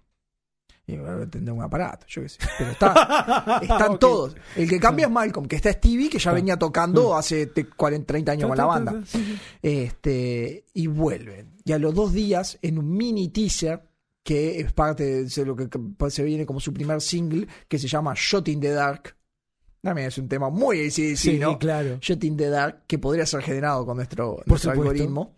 Este, vuelve la configuración clásica de ACDC a hacer música, porque ACDC, igual que Taylor Swift, no usaron el COVID para quejarse, usaron el COVID para hacer música. Y eso es rock. Espectacular, Seba. Y Se terminaste en una Y terminó una nota alta. Y este es el no lo verdadero frenó final de el COVID. Music. No El los mató el. COVID. Sí. El- el- hicieron rock. Porque todos queremos, porque todos queremos ver, viste, para mí, viste el tráiler de Top Gun Maverick, Mm. todos queremos ver ese momento donde ese viejo de 60 años que vos ya dabas por acabado se sube al avión y da una última vuelta, todos queremos ver ese momento. Y nunca sabes cuándo es la última vuelta, pero siempre pensás que puede ser la última vuelta y por eso la disfrutas más. Mm. Y todos queremos ver eso. Y esta es Y esta es la última vuelta. de, de AC/DC. Así que la verdad, gran final, Seba. Así sea una porquería el disco, estoy seguro que Mm. va, va, va a quedar en nuestros corazones. Por lo menos te digo, por este sencillo, por la sensación. parte que mostraron de Shot in the Dark, es este. A mí me pareció un poco inspirado. Es como que, ah, esto suena muy a otro disco, pero hacen siempre lo mismo. Y en Rock and Roll una- Train también, pero viste cómo tienen esas cosas Esas funcionan. cosas funcionan bien. Mm. Sí, es como yo digo, no, no hagas lo mismo. Hay un momento, hay una entrevista que le hacen a este a Angus, creo que es, y le, le preguntan porque dice que sacaron un disco, ahora no me acuerdo exactamente cuál es el, el disco, y le dice, son nue- nueve temas que se ven en su disco, eh, se parecen muchísimo. Eh, dice, ¿no cree que eso es una falta de originalidad? Y Angus le dice, me ofende. Nosotros sacamos 40, 14 discos que son siempre lo mismo. y es una respuesta excelente. Sí, yo vengo haciendo lo mismo hace 14 discos. ¿Sabes qué? Está bien. Está bien. Eh, yo encontré lo mío. Yo encontré mi Big Gun. Yo sé lo que soy y me voy a mantener ahí. Schwarzenegger sabía. Y habrá sido un fracaso Last Action Hero. Pero yo sé lo que tengo que hacer. Yo tengo que salir ahí y tocar en vivo. Y no me importa nada, no me frena. Y eso es, señores, la historia de ACC que sigue escribiéndose. Sigue escribiéndose. Fantástico. Este, pero eh, ando muy corto de tiempo y digo, ¿de qué sé yo? Yo sé sí, sí, voy a agarrar sí, sí. Y, y bueno, ta, me encontré que eh, resulta que aprovecharon este tiempo de encierro en el COVID para hacer un disco nuevo y me, me agarró en medio de y guion. además te voy a decir otra cosa, también es también Me siempre, agarró en medio de guion porque también fue siempre la idea de este programa desde el principio, era apalancar cosas que ya conocíamos como para no Mm. para que no nos diera mucho trabajo de producción tampoco. Y bueno, estuvo excelente ver este cumple con el espíritu de la tortulia. Me encantó, me encantó. Bueno, Seba, fantástico. Y yo no pude ir. Y ese fue el último gran toque. Bueno, que ahora están de vuelta. No va a estar no va a Malcolm. ser el último no gran va a estar. Malcolm. El último gran no toque va a estar. Malcolm y ya pasaron Sí. eh, 12 años. Esta gente ya tiene 70 Sí, años. Exactamente. Pero bueno, este eh, Paul McCartney tiene esa edad y cada vez que se sube al escenario sigue siendo espectacular. así Sí, que- pero Paul McCartney tiene una vida más sana, me parece. Tiene una vida más No, sana No, no y- están destruidos por el Paul rock. McCartney tiene una señora banda Sí. atrás, ¿no? Los músicos de Paul McCartney son todos un debole. Son todos más jóvenes y probablemente todos también. Ojo, eh, yo vi este con 60 años Angus Young. Yo me cansé, yo estaba en una etapa de eh, aptitud física muy mala, muy mala. Creí que podía aguantar más, sinceramente. Entonces saltaba a dos y tenía que parar a descansar porque no podía estar las dos horas saltando. Esa es la verdad. No podía estar todo el tiempo saltando. Eh, pero Angus pudo. Y quedé sorprendido porque hay un momento donde cortan y la banda va a descansar. Brian Johnson tiene que tomar agua porque no puede estar cantando todo. Descansa la banda. Y solo queda Angus Young tocando y manteniendo a todo. Y ahí como que camina, hace el desfile, se saca los pantalones, hace su show. O sea, el descanso es descanso para la banda, no para Angus. Eh, yo creo que tiene que hacer cocaína. O tiene que hacer estimulante. No hay chance que una persona senta te baile eso. O sea, yo paraba cada dos minutos y este tipo le daba, le daba, le daba. Y no paraba, es un macaquito. Y hace lo del pato. Ah, mira qué gracioso es el pato, se mueve. Que ah, es eh. difícil de hacer, también lo haces y te Y está, y está, y está, y está, y está, y está, y está. Decís, esperá, quédate quieto, porque el resto de la banda, el bajista se queda quieto en el lugar mientras toca. No, este se mueve siempre, siempre, siempre, siempre. Y vos decís, boludo, se tomó todo el jugo mi vallas. Mm. Que es como-. Toma, toma de- El misterio de Biden y su juego de gomibayas. En fin. Este, lo dejaremos ahí flotando. Bueno, Seba, ¿me contás las fuentes, por favor? Las fuentes, el país, nme.com, este, Ultimate Classic Rock, eh, ACC, Night Prowler, The Devil You Say, No Way, ACC Measure Rebellion, que es una nota del LA Times, Songfacts.com y mi amiga Wikipedia. Y de video, The Forgotten City of ACDC, eh, ACDC Dirty Deeds Done Their Cheap, de un documental del 2018, ACDC Behind the Music, del 2000, de VH1, ACC de Under the Was Rock, del 2005, y el canal de YouTube de ACDC que tiene contenido. Espectacular, Seba, la verdad me encantó. Bueno, este, tal vez entonces sea momento, eh, Alexis, de pasar a una pausa. Estás en Radio Camacua, Ciudad Vieja, Montevideo, Uruguay. Radio Camacua, la radio de AEBU.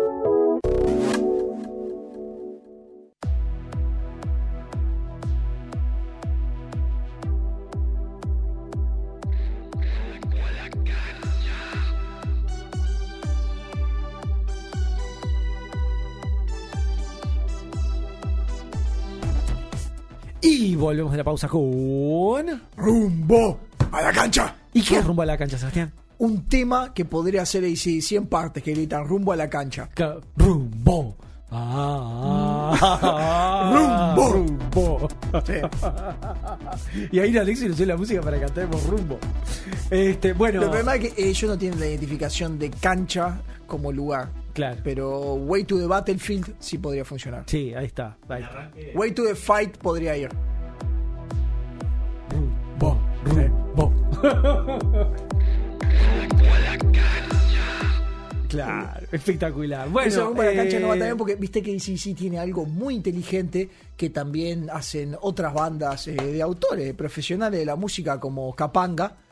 eh, o bandas de, de primer los auténticos decadentes que es pueden ser cantadas por una hinchada de fútbol. Eh, hay un tema que es que en Argentina cualquier cosa puede ser cantado por hinchada de fútbol. No, pero no todas las canciones son fáciles de cantar No. por una hinchada. Capanga tiene la particularidad, como los auténticos decadentes, que un grupo de borrachos la puede cantar. ACDC también. Dirty Deeds, Thunder Chip, Mm, te cantan todos. Entonces, en esa cosa vos podés cantar. Y si te lo puede cantar una hinchada, es rock. Eh, estas cosas, el rock es enemigo de la solemnidad. Estas cosas son enemigas de la solemnidad. Yo les vuelvo a insistir. Cada vez que quieran ser solemnes, pregúntenselo dos veces. La solemnidad, ¿Sirve? no, no, yo creo que la solemnidad no la tenemos que sacar de encima. Enti- No, no. entiendo la solemnidad, por ejemplo. Por eso este programa es irreverente. Sí. Por eso este programa es irreverente. No creo que tenga que ser irreverente en todo. Yo me No. recibí y mi madre estaba súper emocionada porque los iban llamando a todos y no le daban un diploma. Yo, bueno, seis años de trabajo, me iban eso es diferente, eso no es solemnidad, eso es un ritual. Es un ritual. Es sí. otra cosa, es un ritual. Los rituales cumplen funciones en la sociedad. Es, es otra cosa. Y el ritual puede ser solemne, porque es un ritual, pero bueno. Hay cosas de. hay cosas de eso. Este- Y como te digo, que Mm. sea solemne siempre la compraventa de un inmueble. Claro, el, el traspase de mando de- del presidente puede ser Eh, solemne. puede ser. Puede ser solemne. Bueno, eh, vamos a arrancar diciendo que le agradecemos enormemente a Cani Rasta, a Javier Cani Rasta, por la versión de Rumbo a la Cancha que estamos escuchando él. Es de él un abrazo gigante. Muchas gracias por colaborar con ella. Eh, bueno, vamos a contar en Rumbo a la Cancha como siempre. ¿Dónde nos puede encontrar la gente? La gente nos puede encontrar, por ejemplo, como siempre, en Radio Camacua. RadioCamacua.ui es donde estamos acá. Es esta es nuestra nueva casa, donde tenemos esta vista espectacular de la Rambla. Totalmente primaveral, porque declaramos ya hace dos programas la victoria contra el invierno y. Bien declarada, a diferencia de la victoria que declaró George W. Bush contra la insurgencia iraquí, la nuestra, eh, razonablemente bien declarada, porque hemos derrotado el invierno, aunque hoy es un frío de morirse, pero ya se siente la vibra de la primavera, ya es Un estado diferente. mental. La primavera es un estado mental, me dice Alexis. Yo estoy de acuerdo. ¿Sabes qué es para mí la primavera? La primavera es cuando me despierto eh, después de dormir y no me tengo que vestir corriendo. Ah, Frío afuera había igual, pero hoy no sé por qué yo no me tengo que vestir corriendo. sí, pero. Te vestís tranquilo, dejás la ropa lejos, no pasa nada. Yo en invierno dejaba la ropa al lado de la cama. Cosa de no, No se te enfría la ropa si no la tenés puesta. no se te enfría, claro, ahí está. Eso es la diferencia entre el invierno y el resto del año. Bueno, eh, nos pueden encontrar ahí, por supuesto. Bueno, después la gente también nos puede mandar mails. Nos puede mandar mails a tortullapodcast.gmail.com Y le quiero pedir disculpas a millones de oyentes, no millones no, pero a unos 10, 20 oyentes que yo re- eh, rascando, rascando en el mail, encontré muchos mails que se me habían salteado entre las carpetas de spam y cosas de esas. Encontré mail del 2018 sin leer de oyen- Ah. que nos mandaron oyentes. Así que les pido disculpas. Pero bueno, pero tengo que un, un mail que quiero leer de un oyente que es bastante, este es bastante nuevo, no tiene ese problema. Pero me parece interesante. Y es de Nahuel. Nahuel nos dice: Quería escribirles para decirles lo, fan que, lo fanboy que soy de este podcast. Los empecé a escuchar del programa de Fritz Haber y desde entonces que hay una espiral de decadencia escuchando todas sus historias. Me gustaría sugerirles que toquen más temas de hago- científico. Una espiral de decadencia. Una espiral de decadencia, sí. Sí, la- nosotros este programa en una cayó espiral, una espiral sí. de decadencia, como ICDC también. ¿Cómo dice? Pero tendríamos que dejar de salir un año y después volver con, un- no sé, con Napoleón, ¿viste? Así, y ahí ah, explota todo. Bueno, O ser este, internados en una clínica para alcoholismo. Internacional Liga para el Alcoholismo. Bueno, este dice, "Les- me gustaría sugerirle que toquen más temas de índole científico. ¿Cómo fue el programa de Fritz Haber? La ciencia está llena de historias de drama humano hilarante, como por ejemplo el descubrimiento de los rayos N, este, o un arreador de mulas, Milton Humason, que casi por accidente se terminó convirtiendo en uno de los mayores astrónomos de la historia. O la, verdad, o la historia del verdadero padre, padre de la bomba atómica. No me refiero a Oppenheimer, sino a Leo Szilard. O cómo la caca de Paloma hizo que Penzias y Wilson descubrieran la radiación de fondo que baña nuestro universo y se llevaron un premio Nobel. En fin, hay muchísimas historias extrañas interesantes del mundo de la ciencia. De cualquier manera, sigan haciendo este gran podcast y deleitándonos con sus historias. Tiene mucha razón. Eh, quiero decir que con respecto al tema del- de, de los rayos N, el otro día me enteré de, de claro, de una cosa que no me acuerdo, ahora no me acuerdo del nombre, pero son descubrimientos científicos que en realidad no son descubrimientos científicos, sino manija que se dan la comunidad científica de algo que se piensan que es de verdad y están mucho tiempo para darse cuenta que no. Mm, Y siempre son cosas medio milagrosas así. Y escuché el otro día estilo- el- la historia de la poliagua, que no sabía que existía y que fue una cosa así. Este, que me pareció una cosa fantástica. Que casi se inicia una nueva guerra fría por culpa de la poliagua y la poliagua no existía. Este, inclusive había miedo de la poliagua. Yo no sé si escuchaste una teoría que dice que, que, yo nu- nunca la había escuchado bien, pero pensaban que la poliagua podía hacer eso. Que si la poliagua entraba en contacto, la poliagua era agua convertida en plástico, básicamente. ¿está? Entonces, que si la poliagua entraba en contacto con el agua, la iba convirtiendo en poliagua hasta que podía acabarse todo el agua del planeta. Porque toda el agua se convertía en poliagua y tenían miedo de eso. Y lo querían, inclusive lo querían weaponizar. ¿no? Este, así que, este, todo un tema. Este, y era todo mentira, no existía la poliagua. Este, eh, me parece muy interesante. El tema es, también no son fáciles de conseguir estas historias. Yo lo que te digo, Nahuel, es, eh, si tú conoces algún libro que nos puedas recomendar que tenga historias de este estilo, que recopile historias de este estilo de temas científicos, me interesa muchísimo. Porque el año que viene nos vamos a dedicar mucho a ciencia, así que eh, te pido que me lo pases, por favor. Bueno, listo, ese fue todo para Nahuel. ¿Algún comentario que quieres hacer o largo? No, no sé. Bien, perfecto. Eh, después tenemos reseñas de Apple Podcast y como siempre ustedes saben, la gente que nos deja reseñas en Apple Podcast pasan a ser automáticamente productores honorarios del programa, lo cual es un gran honor, este, por eso lo hice. Y ya tenemos 185, me estaba viendo el otro día. Tenemos el ¿Qué tenemos, la, Alexis? la reseña. Tenemos la musiquita de la reseña, ahí está. reseña. Así que entonces vamos a la primera reseña. Alexis, mandame la musiquita de vuelta. Y la reseña es de, me encanta que tenga musiquita de reseña, es de Actus Interruptus. Ah, no, perdón, el, la reseña se llama Actus Interruptus. Nos dejó cinco estrellas y es de Ger022. Dice, este, y dice lo siguiente, no den bola.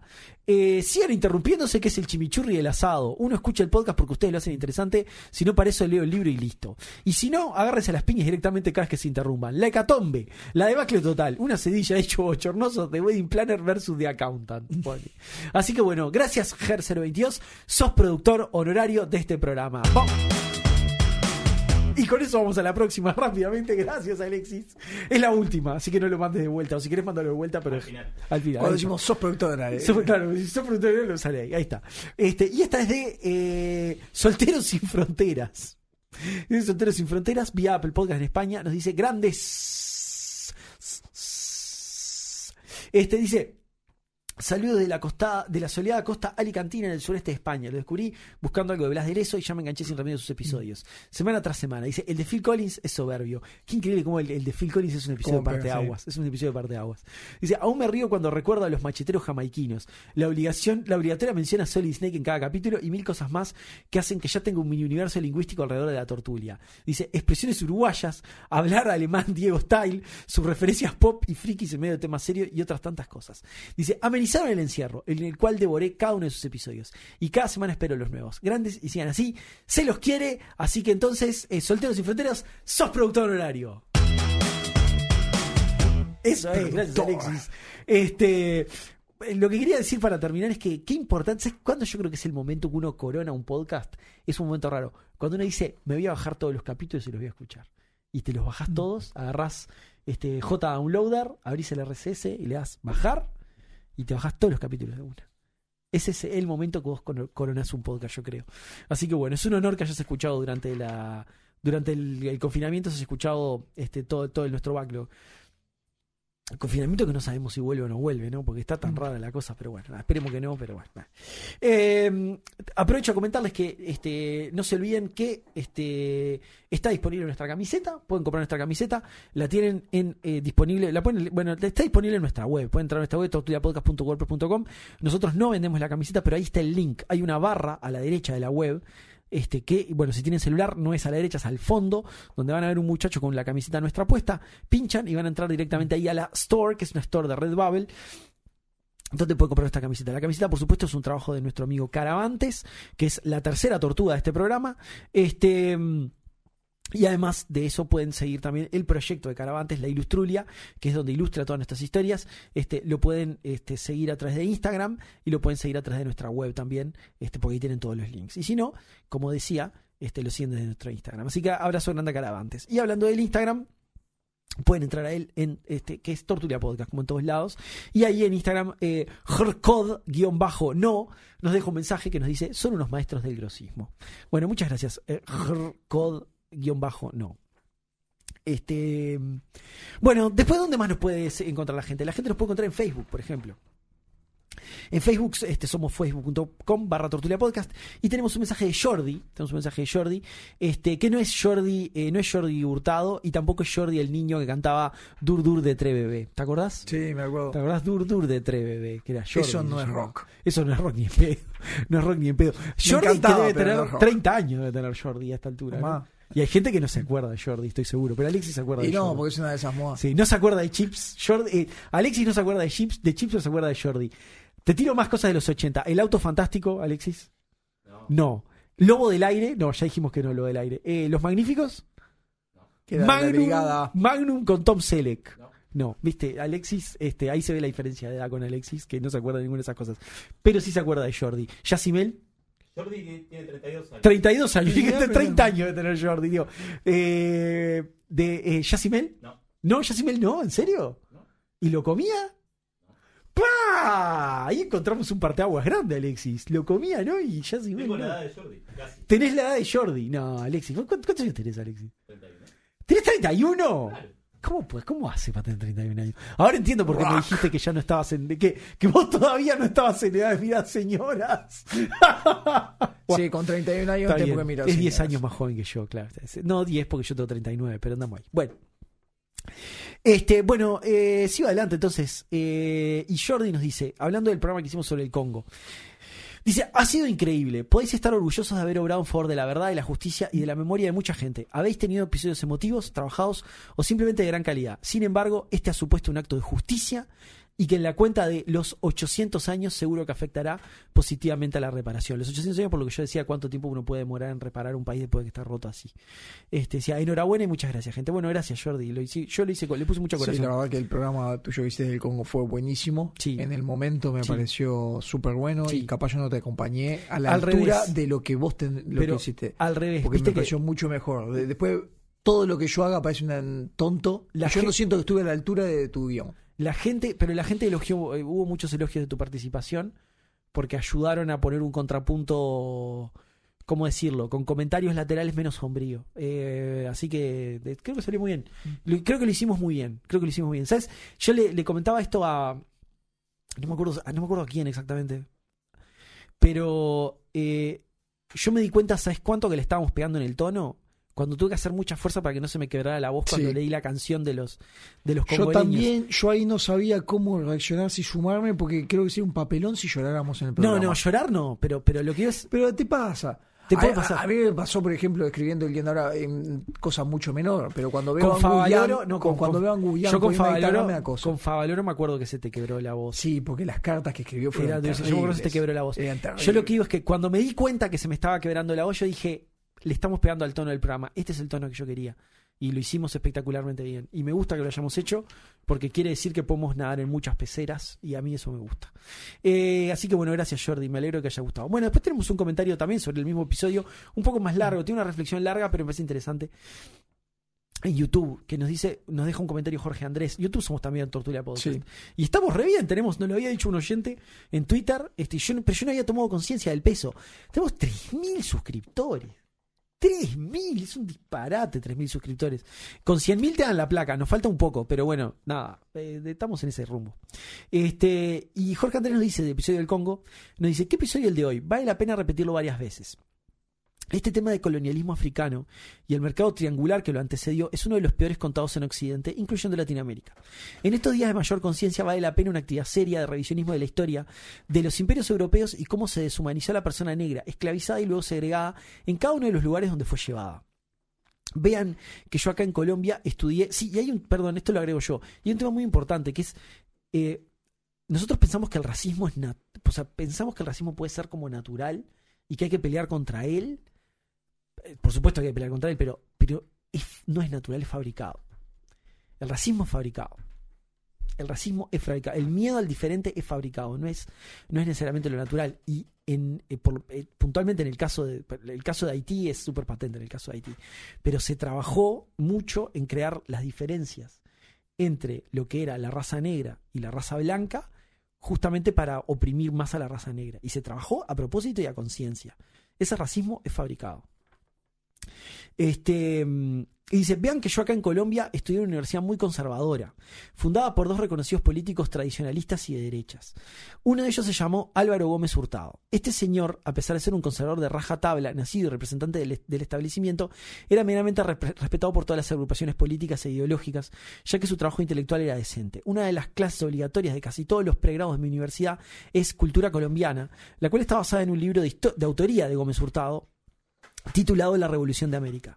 En esta, en esta clase, con una clara afiliación hispanista, explican cómo en la América Española los distintos países se formaron por la integración forzada de dos culturas, la, occidental y la indígena, y cómo en cada país hay una expresión más o menos grande de cada cultura de acuerdo al nivel de civilización, entre comillas, de las sociedades indígenas, ya que estos podían hacer permanecer sus tradiciones si los colonizadores no podían exterminarlos completamente y no les quedaba de otra hacer a estas comunidades parte del imperio bajo un feudalismo que reconocía cierto liderazgo indígena.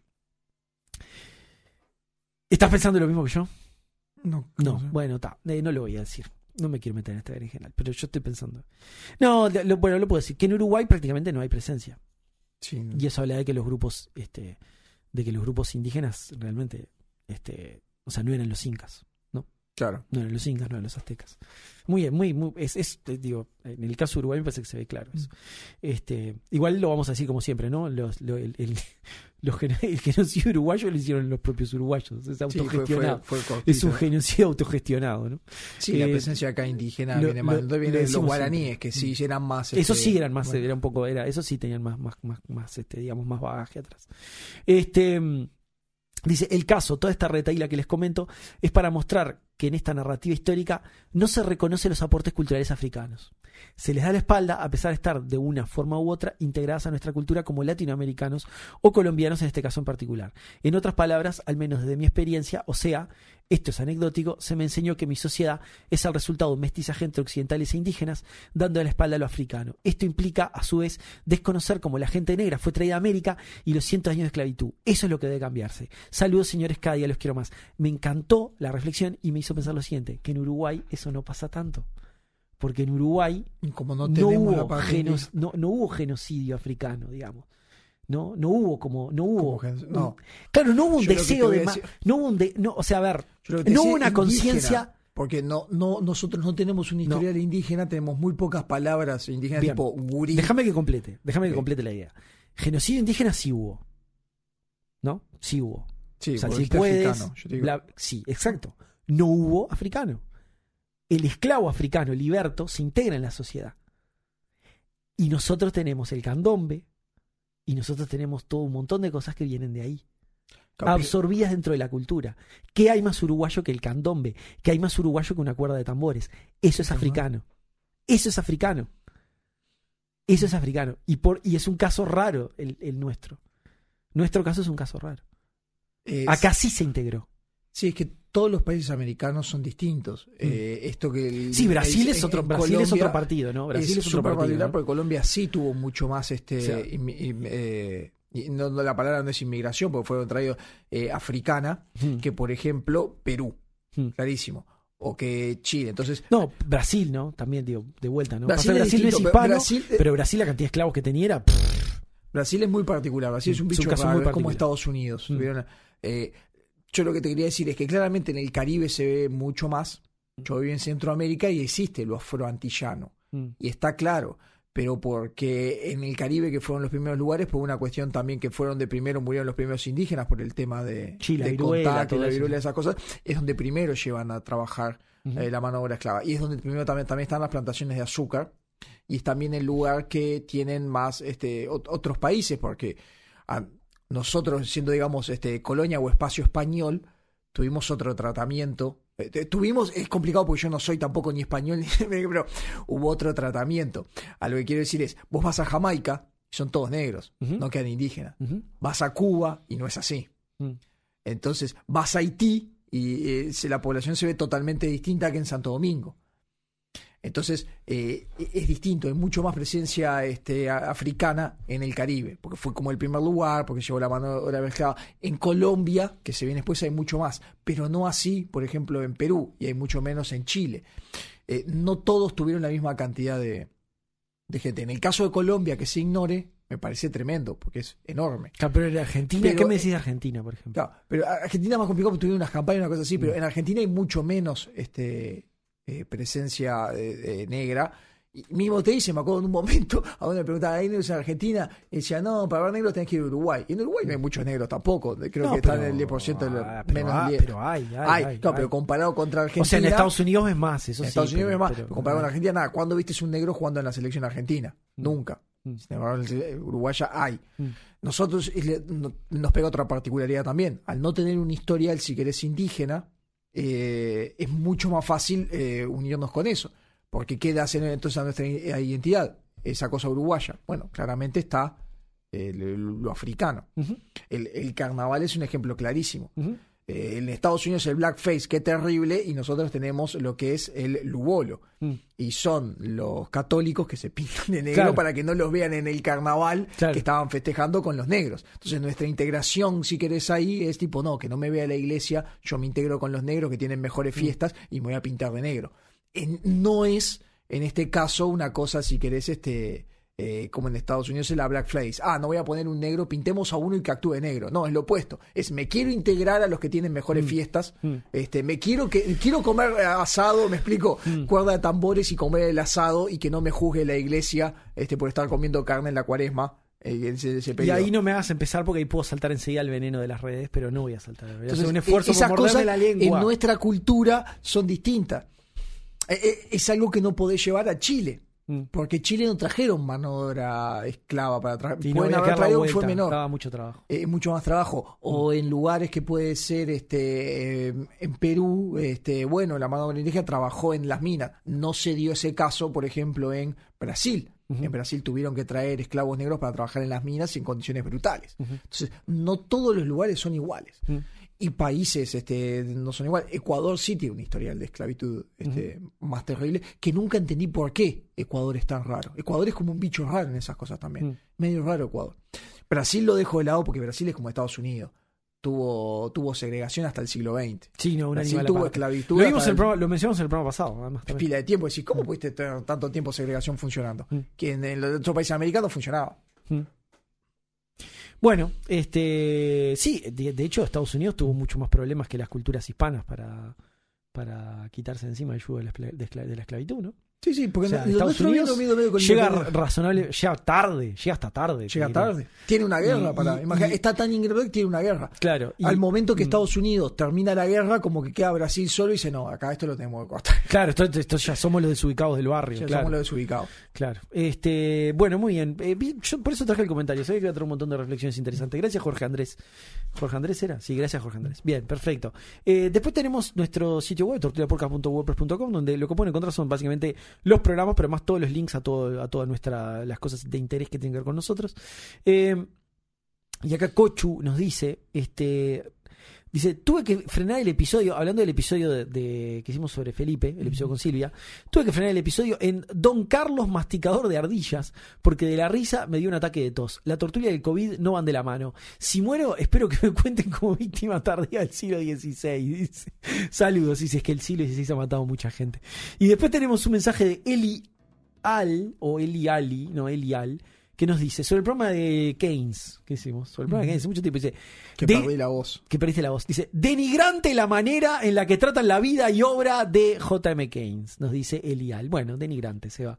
Eso es la solemnidad. ¿Ves? ¿Ves lo que te hace la solemnidad? Yo traté la obra, la obra como economista puede ser fantástica, me parece bárbaro. Yo traté que El ah, existe un tipo, existe un tipo mucho ¿Ves? más interesante. ¿Por qué ese es el problema de la solemnidad? La solemnidad no te hace compatibilizar esas dos cosas y te hace perderte la foto a color. Te hace quedarte solo con una parte, con el hombre de mármol. La estatua y no. ¿Sabes qué, Seba? Si yo pudiera volver en el tiempo, yo a este programa le pondría el programa antisolemnidad, le pondría. es, es- es así. La solemnidad nos mata, gente. Dejen la solemnidad de una vez, por favor. O sea, la solemnidad tiene su lugar, lo dijimos recién, en un traspaso de mando. Pero cuando hablamos de una persona, Muere más gente de solemnidad que de cáncer. muere más gente de solemnidad que de cáncer, dice Alexis, es cierto. Este, bueno. Y después tenemos un mensaje en Evox. Ves mantener la solemnidad, si querés, en un funeral, capaz que está bien por respeto, porque ahí la solemnidad se consigue el respeto al otro que está Sí, sufriendo. pero no. Porque Sí. ¿sabes lo que? Si Sí. viene. Igual depende de dónde estás puesto con respecto a lo que son los círculos del- de los afectados. Porque si viene el hijo de la persona que falleció y, y para él, eh, digamos, para él soportar mejor el dolor de la pérdida, este, se tiene que disfrazar de conejo, de conejito y quiere hacer un show de stand-up, yo lo banco. Sí, pero es él. Porque no por tú. eso te dije que es la cercanía, por eso te dije que depende de la cercanía del círculo. Por eso te dije que depende de la cercanía. ¿no? Vos de afuera tenés que No, mantener la cuanto más afuera respeto, estás, más solemne tenés que ser. Pero cuanto más adentro estás. adentro. El que te Sí. habilita es el de adentro. Pero cuanto más adentro estás, eh, yo qué querés que te diga, para mí, viste, sos medio que inimputable. Cuanto más adentro estás, más inimputable sos. Cuanto más afuera estás, menos. Este, bueno, Ahí la solemnidad es una cuestión más que parece como de respeto. Decir, bueno, vamos por el mínimo aceptable. Claro, pero eso no es sole, eso, pero ahí para mí ahí la fuerza no es la solemnidad, ahí la fuerza es el respeto, es el no ser un sorete, ¿entendés? Claro. Es lo mismo que lo- nosotros lo decíamos en el programa Rompiendo Puentes que hicimos hablando del tema de lo políticamente correcto. No es lo políticamente correcto, es no ser un sorete. Claro. ¿entendés? No seas un sorete, punto. O sea, mala, mala persona. No seas mala No te persona, rías de punto. ¿no? no te rías de, de, de, de- de no ser un tipo que está en una silla de ruedas. Eso no es políticamente correcto, es ser un sorete. No seas sorete, ya está. ¿Entendés? Es mucho más fácil. Este, en fin, bueno. Después tenemos eh, Evox, por último, la última plataforma que nos queda. No, nos queda también eh, un par más, pero eh, Evox, que es una de nuestras plataformas favoritas. Este, ahí tenemos un mensaje de Gonzalo Vaz Blas que nos dice: este, de vuelta hablando del episodio que hicimos del Congo. Dice: demasiado bueno el podcast. La Tortuga tiene episodios de gran quality y de quality normal. Y es algo que se siente incluso antes del minuto 5. Y por cómo empezó, ya sabía que iba a ser un excelente programa. Bueno, muchas gracias, Gonzalo.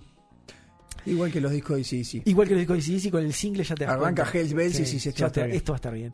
Bueno, y rápidamente quiero leer algún mensaje de los que tenemos en Twitter, que como siempre la gente nos deja mensajes en el momento. Este. mm, Vamos a ver qué tenemos en Twitter. Rápidamente. Veo que, bueno, Alexis vi que puso un video de nosotros grabando con la nueva velocidad que hemos desarrollado. Ahora estamos grabando el programa a una velocidad súper rápida y después lo lentecemos. Este, así lo grabamos más rápido. Un programa de dos horas lo estamos grabando en 40 minutos, más o menos. Lo cual es fantástico, Alexis. Fue un gran invento tuyo, el rayo ese acelerador que inventaste. Este, una verdadera genialidad. Este, pero bueno, en Twitter tenemos. eh, vamos a ver, estoy buscando el primero de los mensajes. Así- Había alguien que preguntaba por la Rambla. Que, que vea los videos. eh. Que vean los videos, radio. claro. Los videos de la radio están ahí, pero bueno, acá, acá arrancamos. Eh, dice, bueno, uso fallido dice, por favor, por favor, pregúntenle la fecha a Alexis para que Alexis pueda decir el 3 de octubre me preguntaron la fecha y así homenajear a esa joyita del cine comedia adolescente que es Mean Girls. Alexis, ¿qué fecha es hoy? 3 de octubre. No, tenés que decir el 3 de octubre me preguntaron la fecha. No sé cómo es, no entiendo el meme. Yo no, no, no sé. Mean Girls a mí me encanta, pero no, no. No entiendo no- el, el- el chiste. Sí, yo no creo que. A ver, Mean Girls me encanta, pero no creo que valga lo que dicen que vale. No creo que valga lo que dicen que vale. Pero hay Está- un chiste bueno. atrás del 3 de octubre. Y es un meme, es como lo de Fetch. Stop trying to make Fetch happen. Ese es otro meme de Mean, de mean Girls. Que decís El algo. meme del gato. El, el gato y la rubia no es. No, no sé. No, sé qué es el gato y no la sé. rubia. Que son dos cuadras. Es una Ah. mujer y un gato. You No, no, sí, es buenísimo, pero no, Pero creo que no no, es ahí. Mean Girls, no, creo que no. Es muy bueno ese, el gato y la rubia es muy bueno. Pero el de el de Stop Trying to Make, make Fetch Happen, ¿lo conoces? Sí, sí, sí. Ese es bueno. ese es bueno, ese está bueno, está. Este no, el de 3 de octubre no sé, me estoy enterando ahora, no sé, es rarísimo. El fenómeno Mean Girls es rarísimo. El fanatismo por Mean Girls es, es, es- me, me resulta rarísimo porque está muy buena Mean Girls, pero pero pero Hicieron como el- para el tea- la comedia musical. Sí, mirá, no sabía. Sí, sí. El año pasado, por lo menos. Pero no sé, por ejemplo, está esa tres cosas, 80 cosas que odio de ti, ¿cómo que se llama?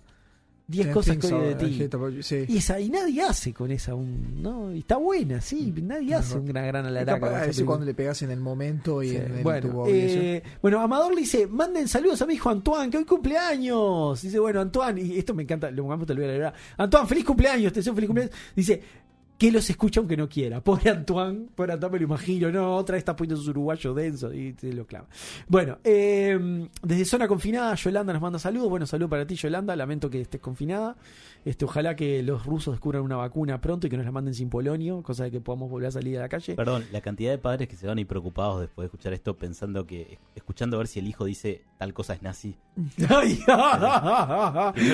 este es un no programa asusta viejas. Ojalá, claro. ¿Cómo estamos? Y que y si es asusta ¿te acordás como el país de los niños? Que el país de los niños te publicaba todas esas noticias pero, y les ponía nombre, pero les pondría tipo nazi codifying. Le pondría pues siempre era un nombre de dos palabras y siempre terminaba con ing. ¿Te acuerdas que tenía el vodka eyeballing, por ejemplo? Era cuando los, cuando los niños, cuando los jóvenes se ponían vodka en los ojos con cuentagotas. Qué increíble que era el país de Bueno, los niños. ahora hay, hay una, un señor, una señora que le está diciendo. Al hijo, ¿vos decís nazi? ¿Vos decís que algo es nazi? ¿Sabés que escuché? ¿Sabes que escuché? Que los jóvenes Tengamos dicen- cuidado. Claro, que los jóvenes dicen que algo es nazi para decir que es bueno. Todo, ejércitos de padres preocupados. Logramos asustar viejas, Seba, lo logramos, tal vez lo logramos. Bueno, eh, la tía Lea dice que no tiren, no se haga como que no pasó nada y habla de la manifestación que Hugo Lolo realizó ayer frente a su casa reclamando el episodio de la Guerra de las Rosas. Ayer a las 3 de la tarde pasó una manifestación por la puerta de mi casa, todos vestidos de amarillo, no sé qué querían, no sé qué querían, a las 3 de la tarde, fue una cosa increíble. Y la tía Andrea dice que es Hugo Lolo pidiendo el episodio de la Guerra de las Rosas. Bueno, Rafael dice, excelente último episodio de Diego, ojalá puedan hacer un spin-off para hablar sobre el Johnny Quest que viajó hacia el- hasta el Congo con su perro y cocinero en bote para acabar el sufrimiento de ese país. Claro, porque podía haber sido Johnny Quest, Roger Casement. A todo el mundo se quedó con lo del cocinero y el perro. Y alguien en Evox nos nos hizo el comentario que el cocinero podía haber sido Casey Ryback. Y claro, tiene que ser una Sí. onda Casey Ryback, que es el que es Steven Seagal en Under Segunda vez que mencionamos a Under Siege en el programa. Guarda con esto. Guarda con esto. Pero podría ser Casey Ryback, porque tiene que ser un cocinero así para sobrevivir en el Congo, ¿cómo haces? Bueno. Madame Satá nos dice, una colombiana en USA les quiere y les escucha, que crezcan más abrazos. Gracias, Madame Satá. Este, gracias por el Bueno, acá la tamborina y mosca dice, se comieron a Solís. Se está dando cuenta que nos comimos a Solís, se está dando cuenta que los uruguayos nos comimos a Solís. Este, dice, saludos chicos, el otro día estaba escuchando el podcast sobre Magallanes y que no saben, hay un documental sobre Francisco del Puerto. Les dejo el link y sugiero que Diego haya escurado- escuchado el podcast de los veteranos. Sí, lo estuve escuchando, me, me dio un poco de esa misma sensación que dice la tamborina y mosca, me dio esa sensación que él decía. Bueno, Oswaldo nos dice, felicitaciones por la racha de programón este 2020, sobre todo para aliviar la tensión de este año de falta de trabajo y muchos plot twists. Un éxito la incorporación de Silvia al programa. Gracias Oswaldo, hashtag vamos arriba. Alexis, ¿querés decir algo? Tengo un cara- No, no, perfecto. Luis Mi nos dice: este, Saludos, terrible la historia del Congo. Lamentablemente es algo que se ha repetido a lo largo de la historia. Esperando su próximo audio, les dejo un podcast que estoy escuchando sobre la historia de la informática, Retroactivos.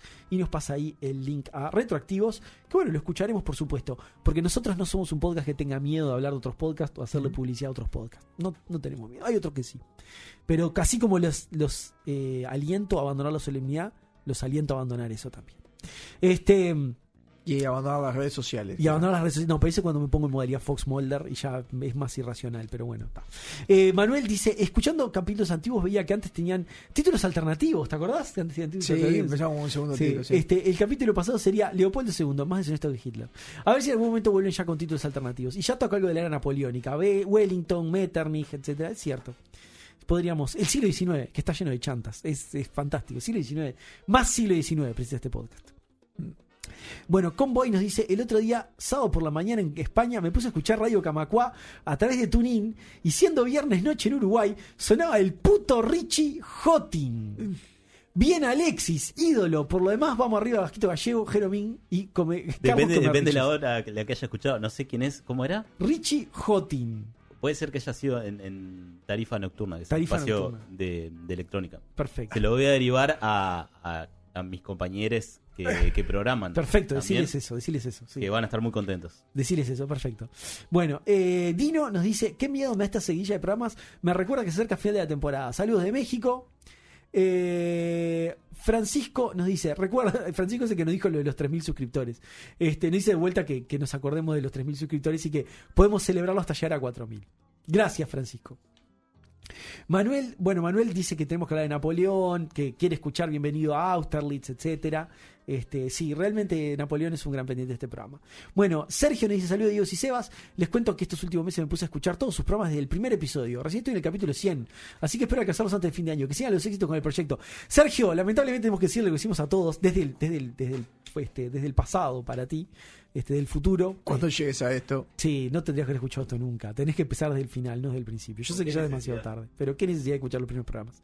Bueno, eh, Alfonso dice, quiero decirles algo inteligente, pero me ganó el tequila. Este, Alexis eh, nos manda saludos, Alexis Muñoz nos manda saludos.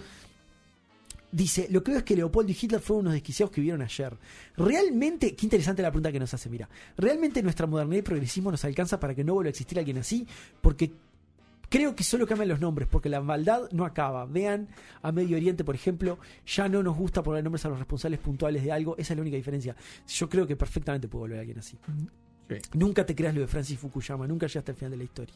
Eh, todo se puede repetir y siempre puedes volver para atrás. Siempre estamos a estamos a minutos del mundo Mad Max. Nunca se creen que eso no puede pasar. Puede pasar. De Es- todos los siglos tienen un tipo que dice acá se acabó la historia. ¿no? Sí, sí, sí, Fukuyama, no. Marx, los Chozón. Siempre vimos que mucha gente llega a los no. Ming y dice, no, No. acá llegamos y se acabó todo. Y no, No. no se acabó. Bueno, Martín nos dice, el episodio anterior está legendario y si bien el caso del Congo es terrible, no fue lo único, pero lo que algunas veces me enerva es escuchar al- a, gente lanzar sus comentarios anti-inmigración al viendo que Europa no tiene la culpa de la situación en África.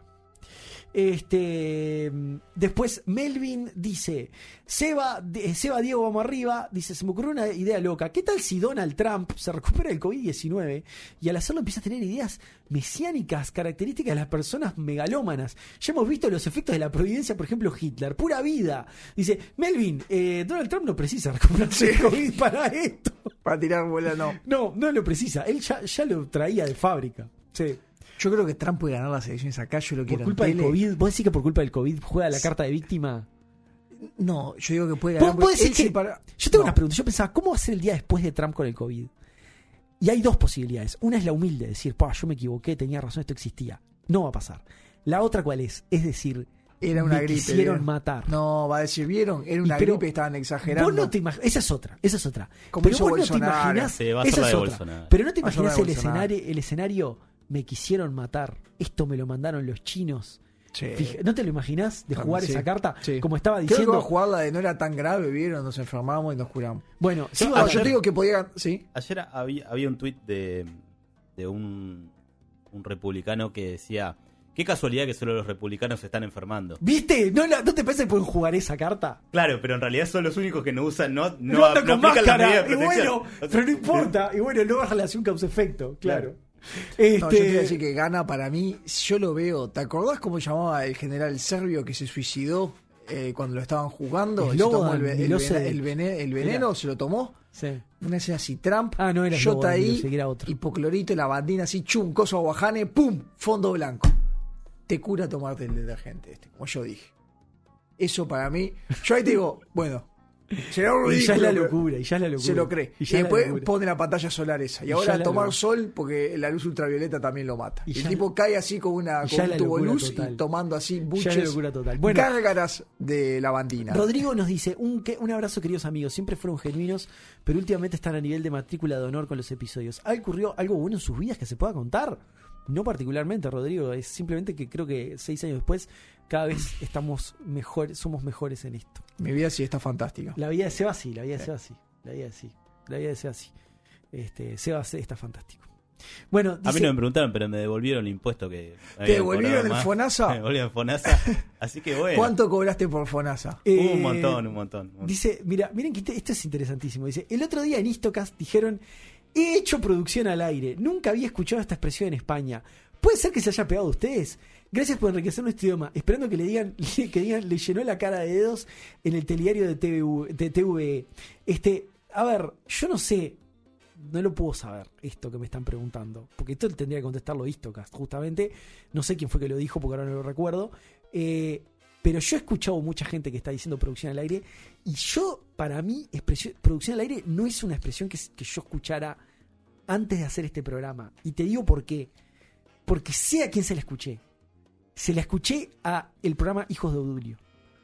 A Gonzalo, a Gonzalo que nos debe estar escuchando tal vez. Yo se la escuché a ellos. Y la tomé de ahí. Yo me acuerdo que fue la primera vez que la escuché. Y la empecé a, rep- la empecé a repetir porque la escuché ahí. Y, y este, y me acuerdo que ellos. A mí me gusta producción al aire porque decís, no, fue- bueno, voy a buscar ahora, Sí, voy a claro, estar haciendo producción al aire, ¿qué es lo claro. que tenía que hacer antes? Este, y, y- y ellos inclusive hasta habían hecho una canción en ese programa que yo lo escuché, habían hecho una canción que, que era como la de demasiado, demasiado cine, pero decía producción al aire. Decían producción al aire, que era la canción de demasiado cine, pero cantando producción al aire. Entonces yo lo recuerdo, porque yo no, no era una expresión que yo escuchara antes de eso, de ese momento. Para mí este, es un poco más así que común, no sé. pero capaz que capaz que Vos Sí, porque vos estás en el mundo de la radio. radio, vos porque estás en el mundo de la radio. Yo lo que quiero es que yo me acuerdo claro, de cu- salió, entonces no cuando lo puedo alguien decir. quiere quiere notar que están como improvisando al Claro. aire, Vos porque estás en el mundo de la radio, Alexis. Vos vivís en el mundo de la radio. Yo lo que digo es que yo me acuerdo puntualmente del momento que yo la incorporé. Entonces no lo puedo decir, no lo sé. No sé de dónde sale la expresión. Sí me acuerdo cuando la empecé a escuchar yo, que fue en ese momento. Pero yo no sé de dónde sale, no sé de dónde viene, no, no- no tengo idea. No puedo contestar esto.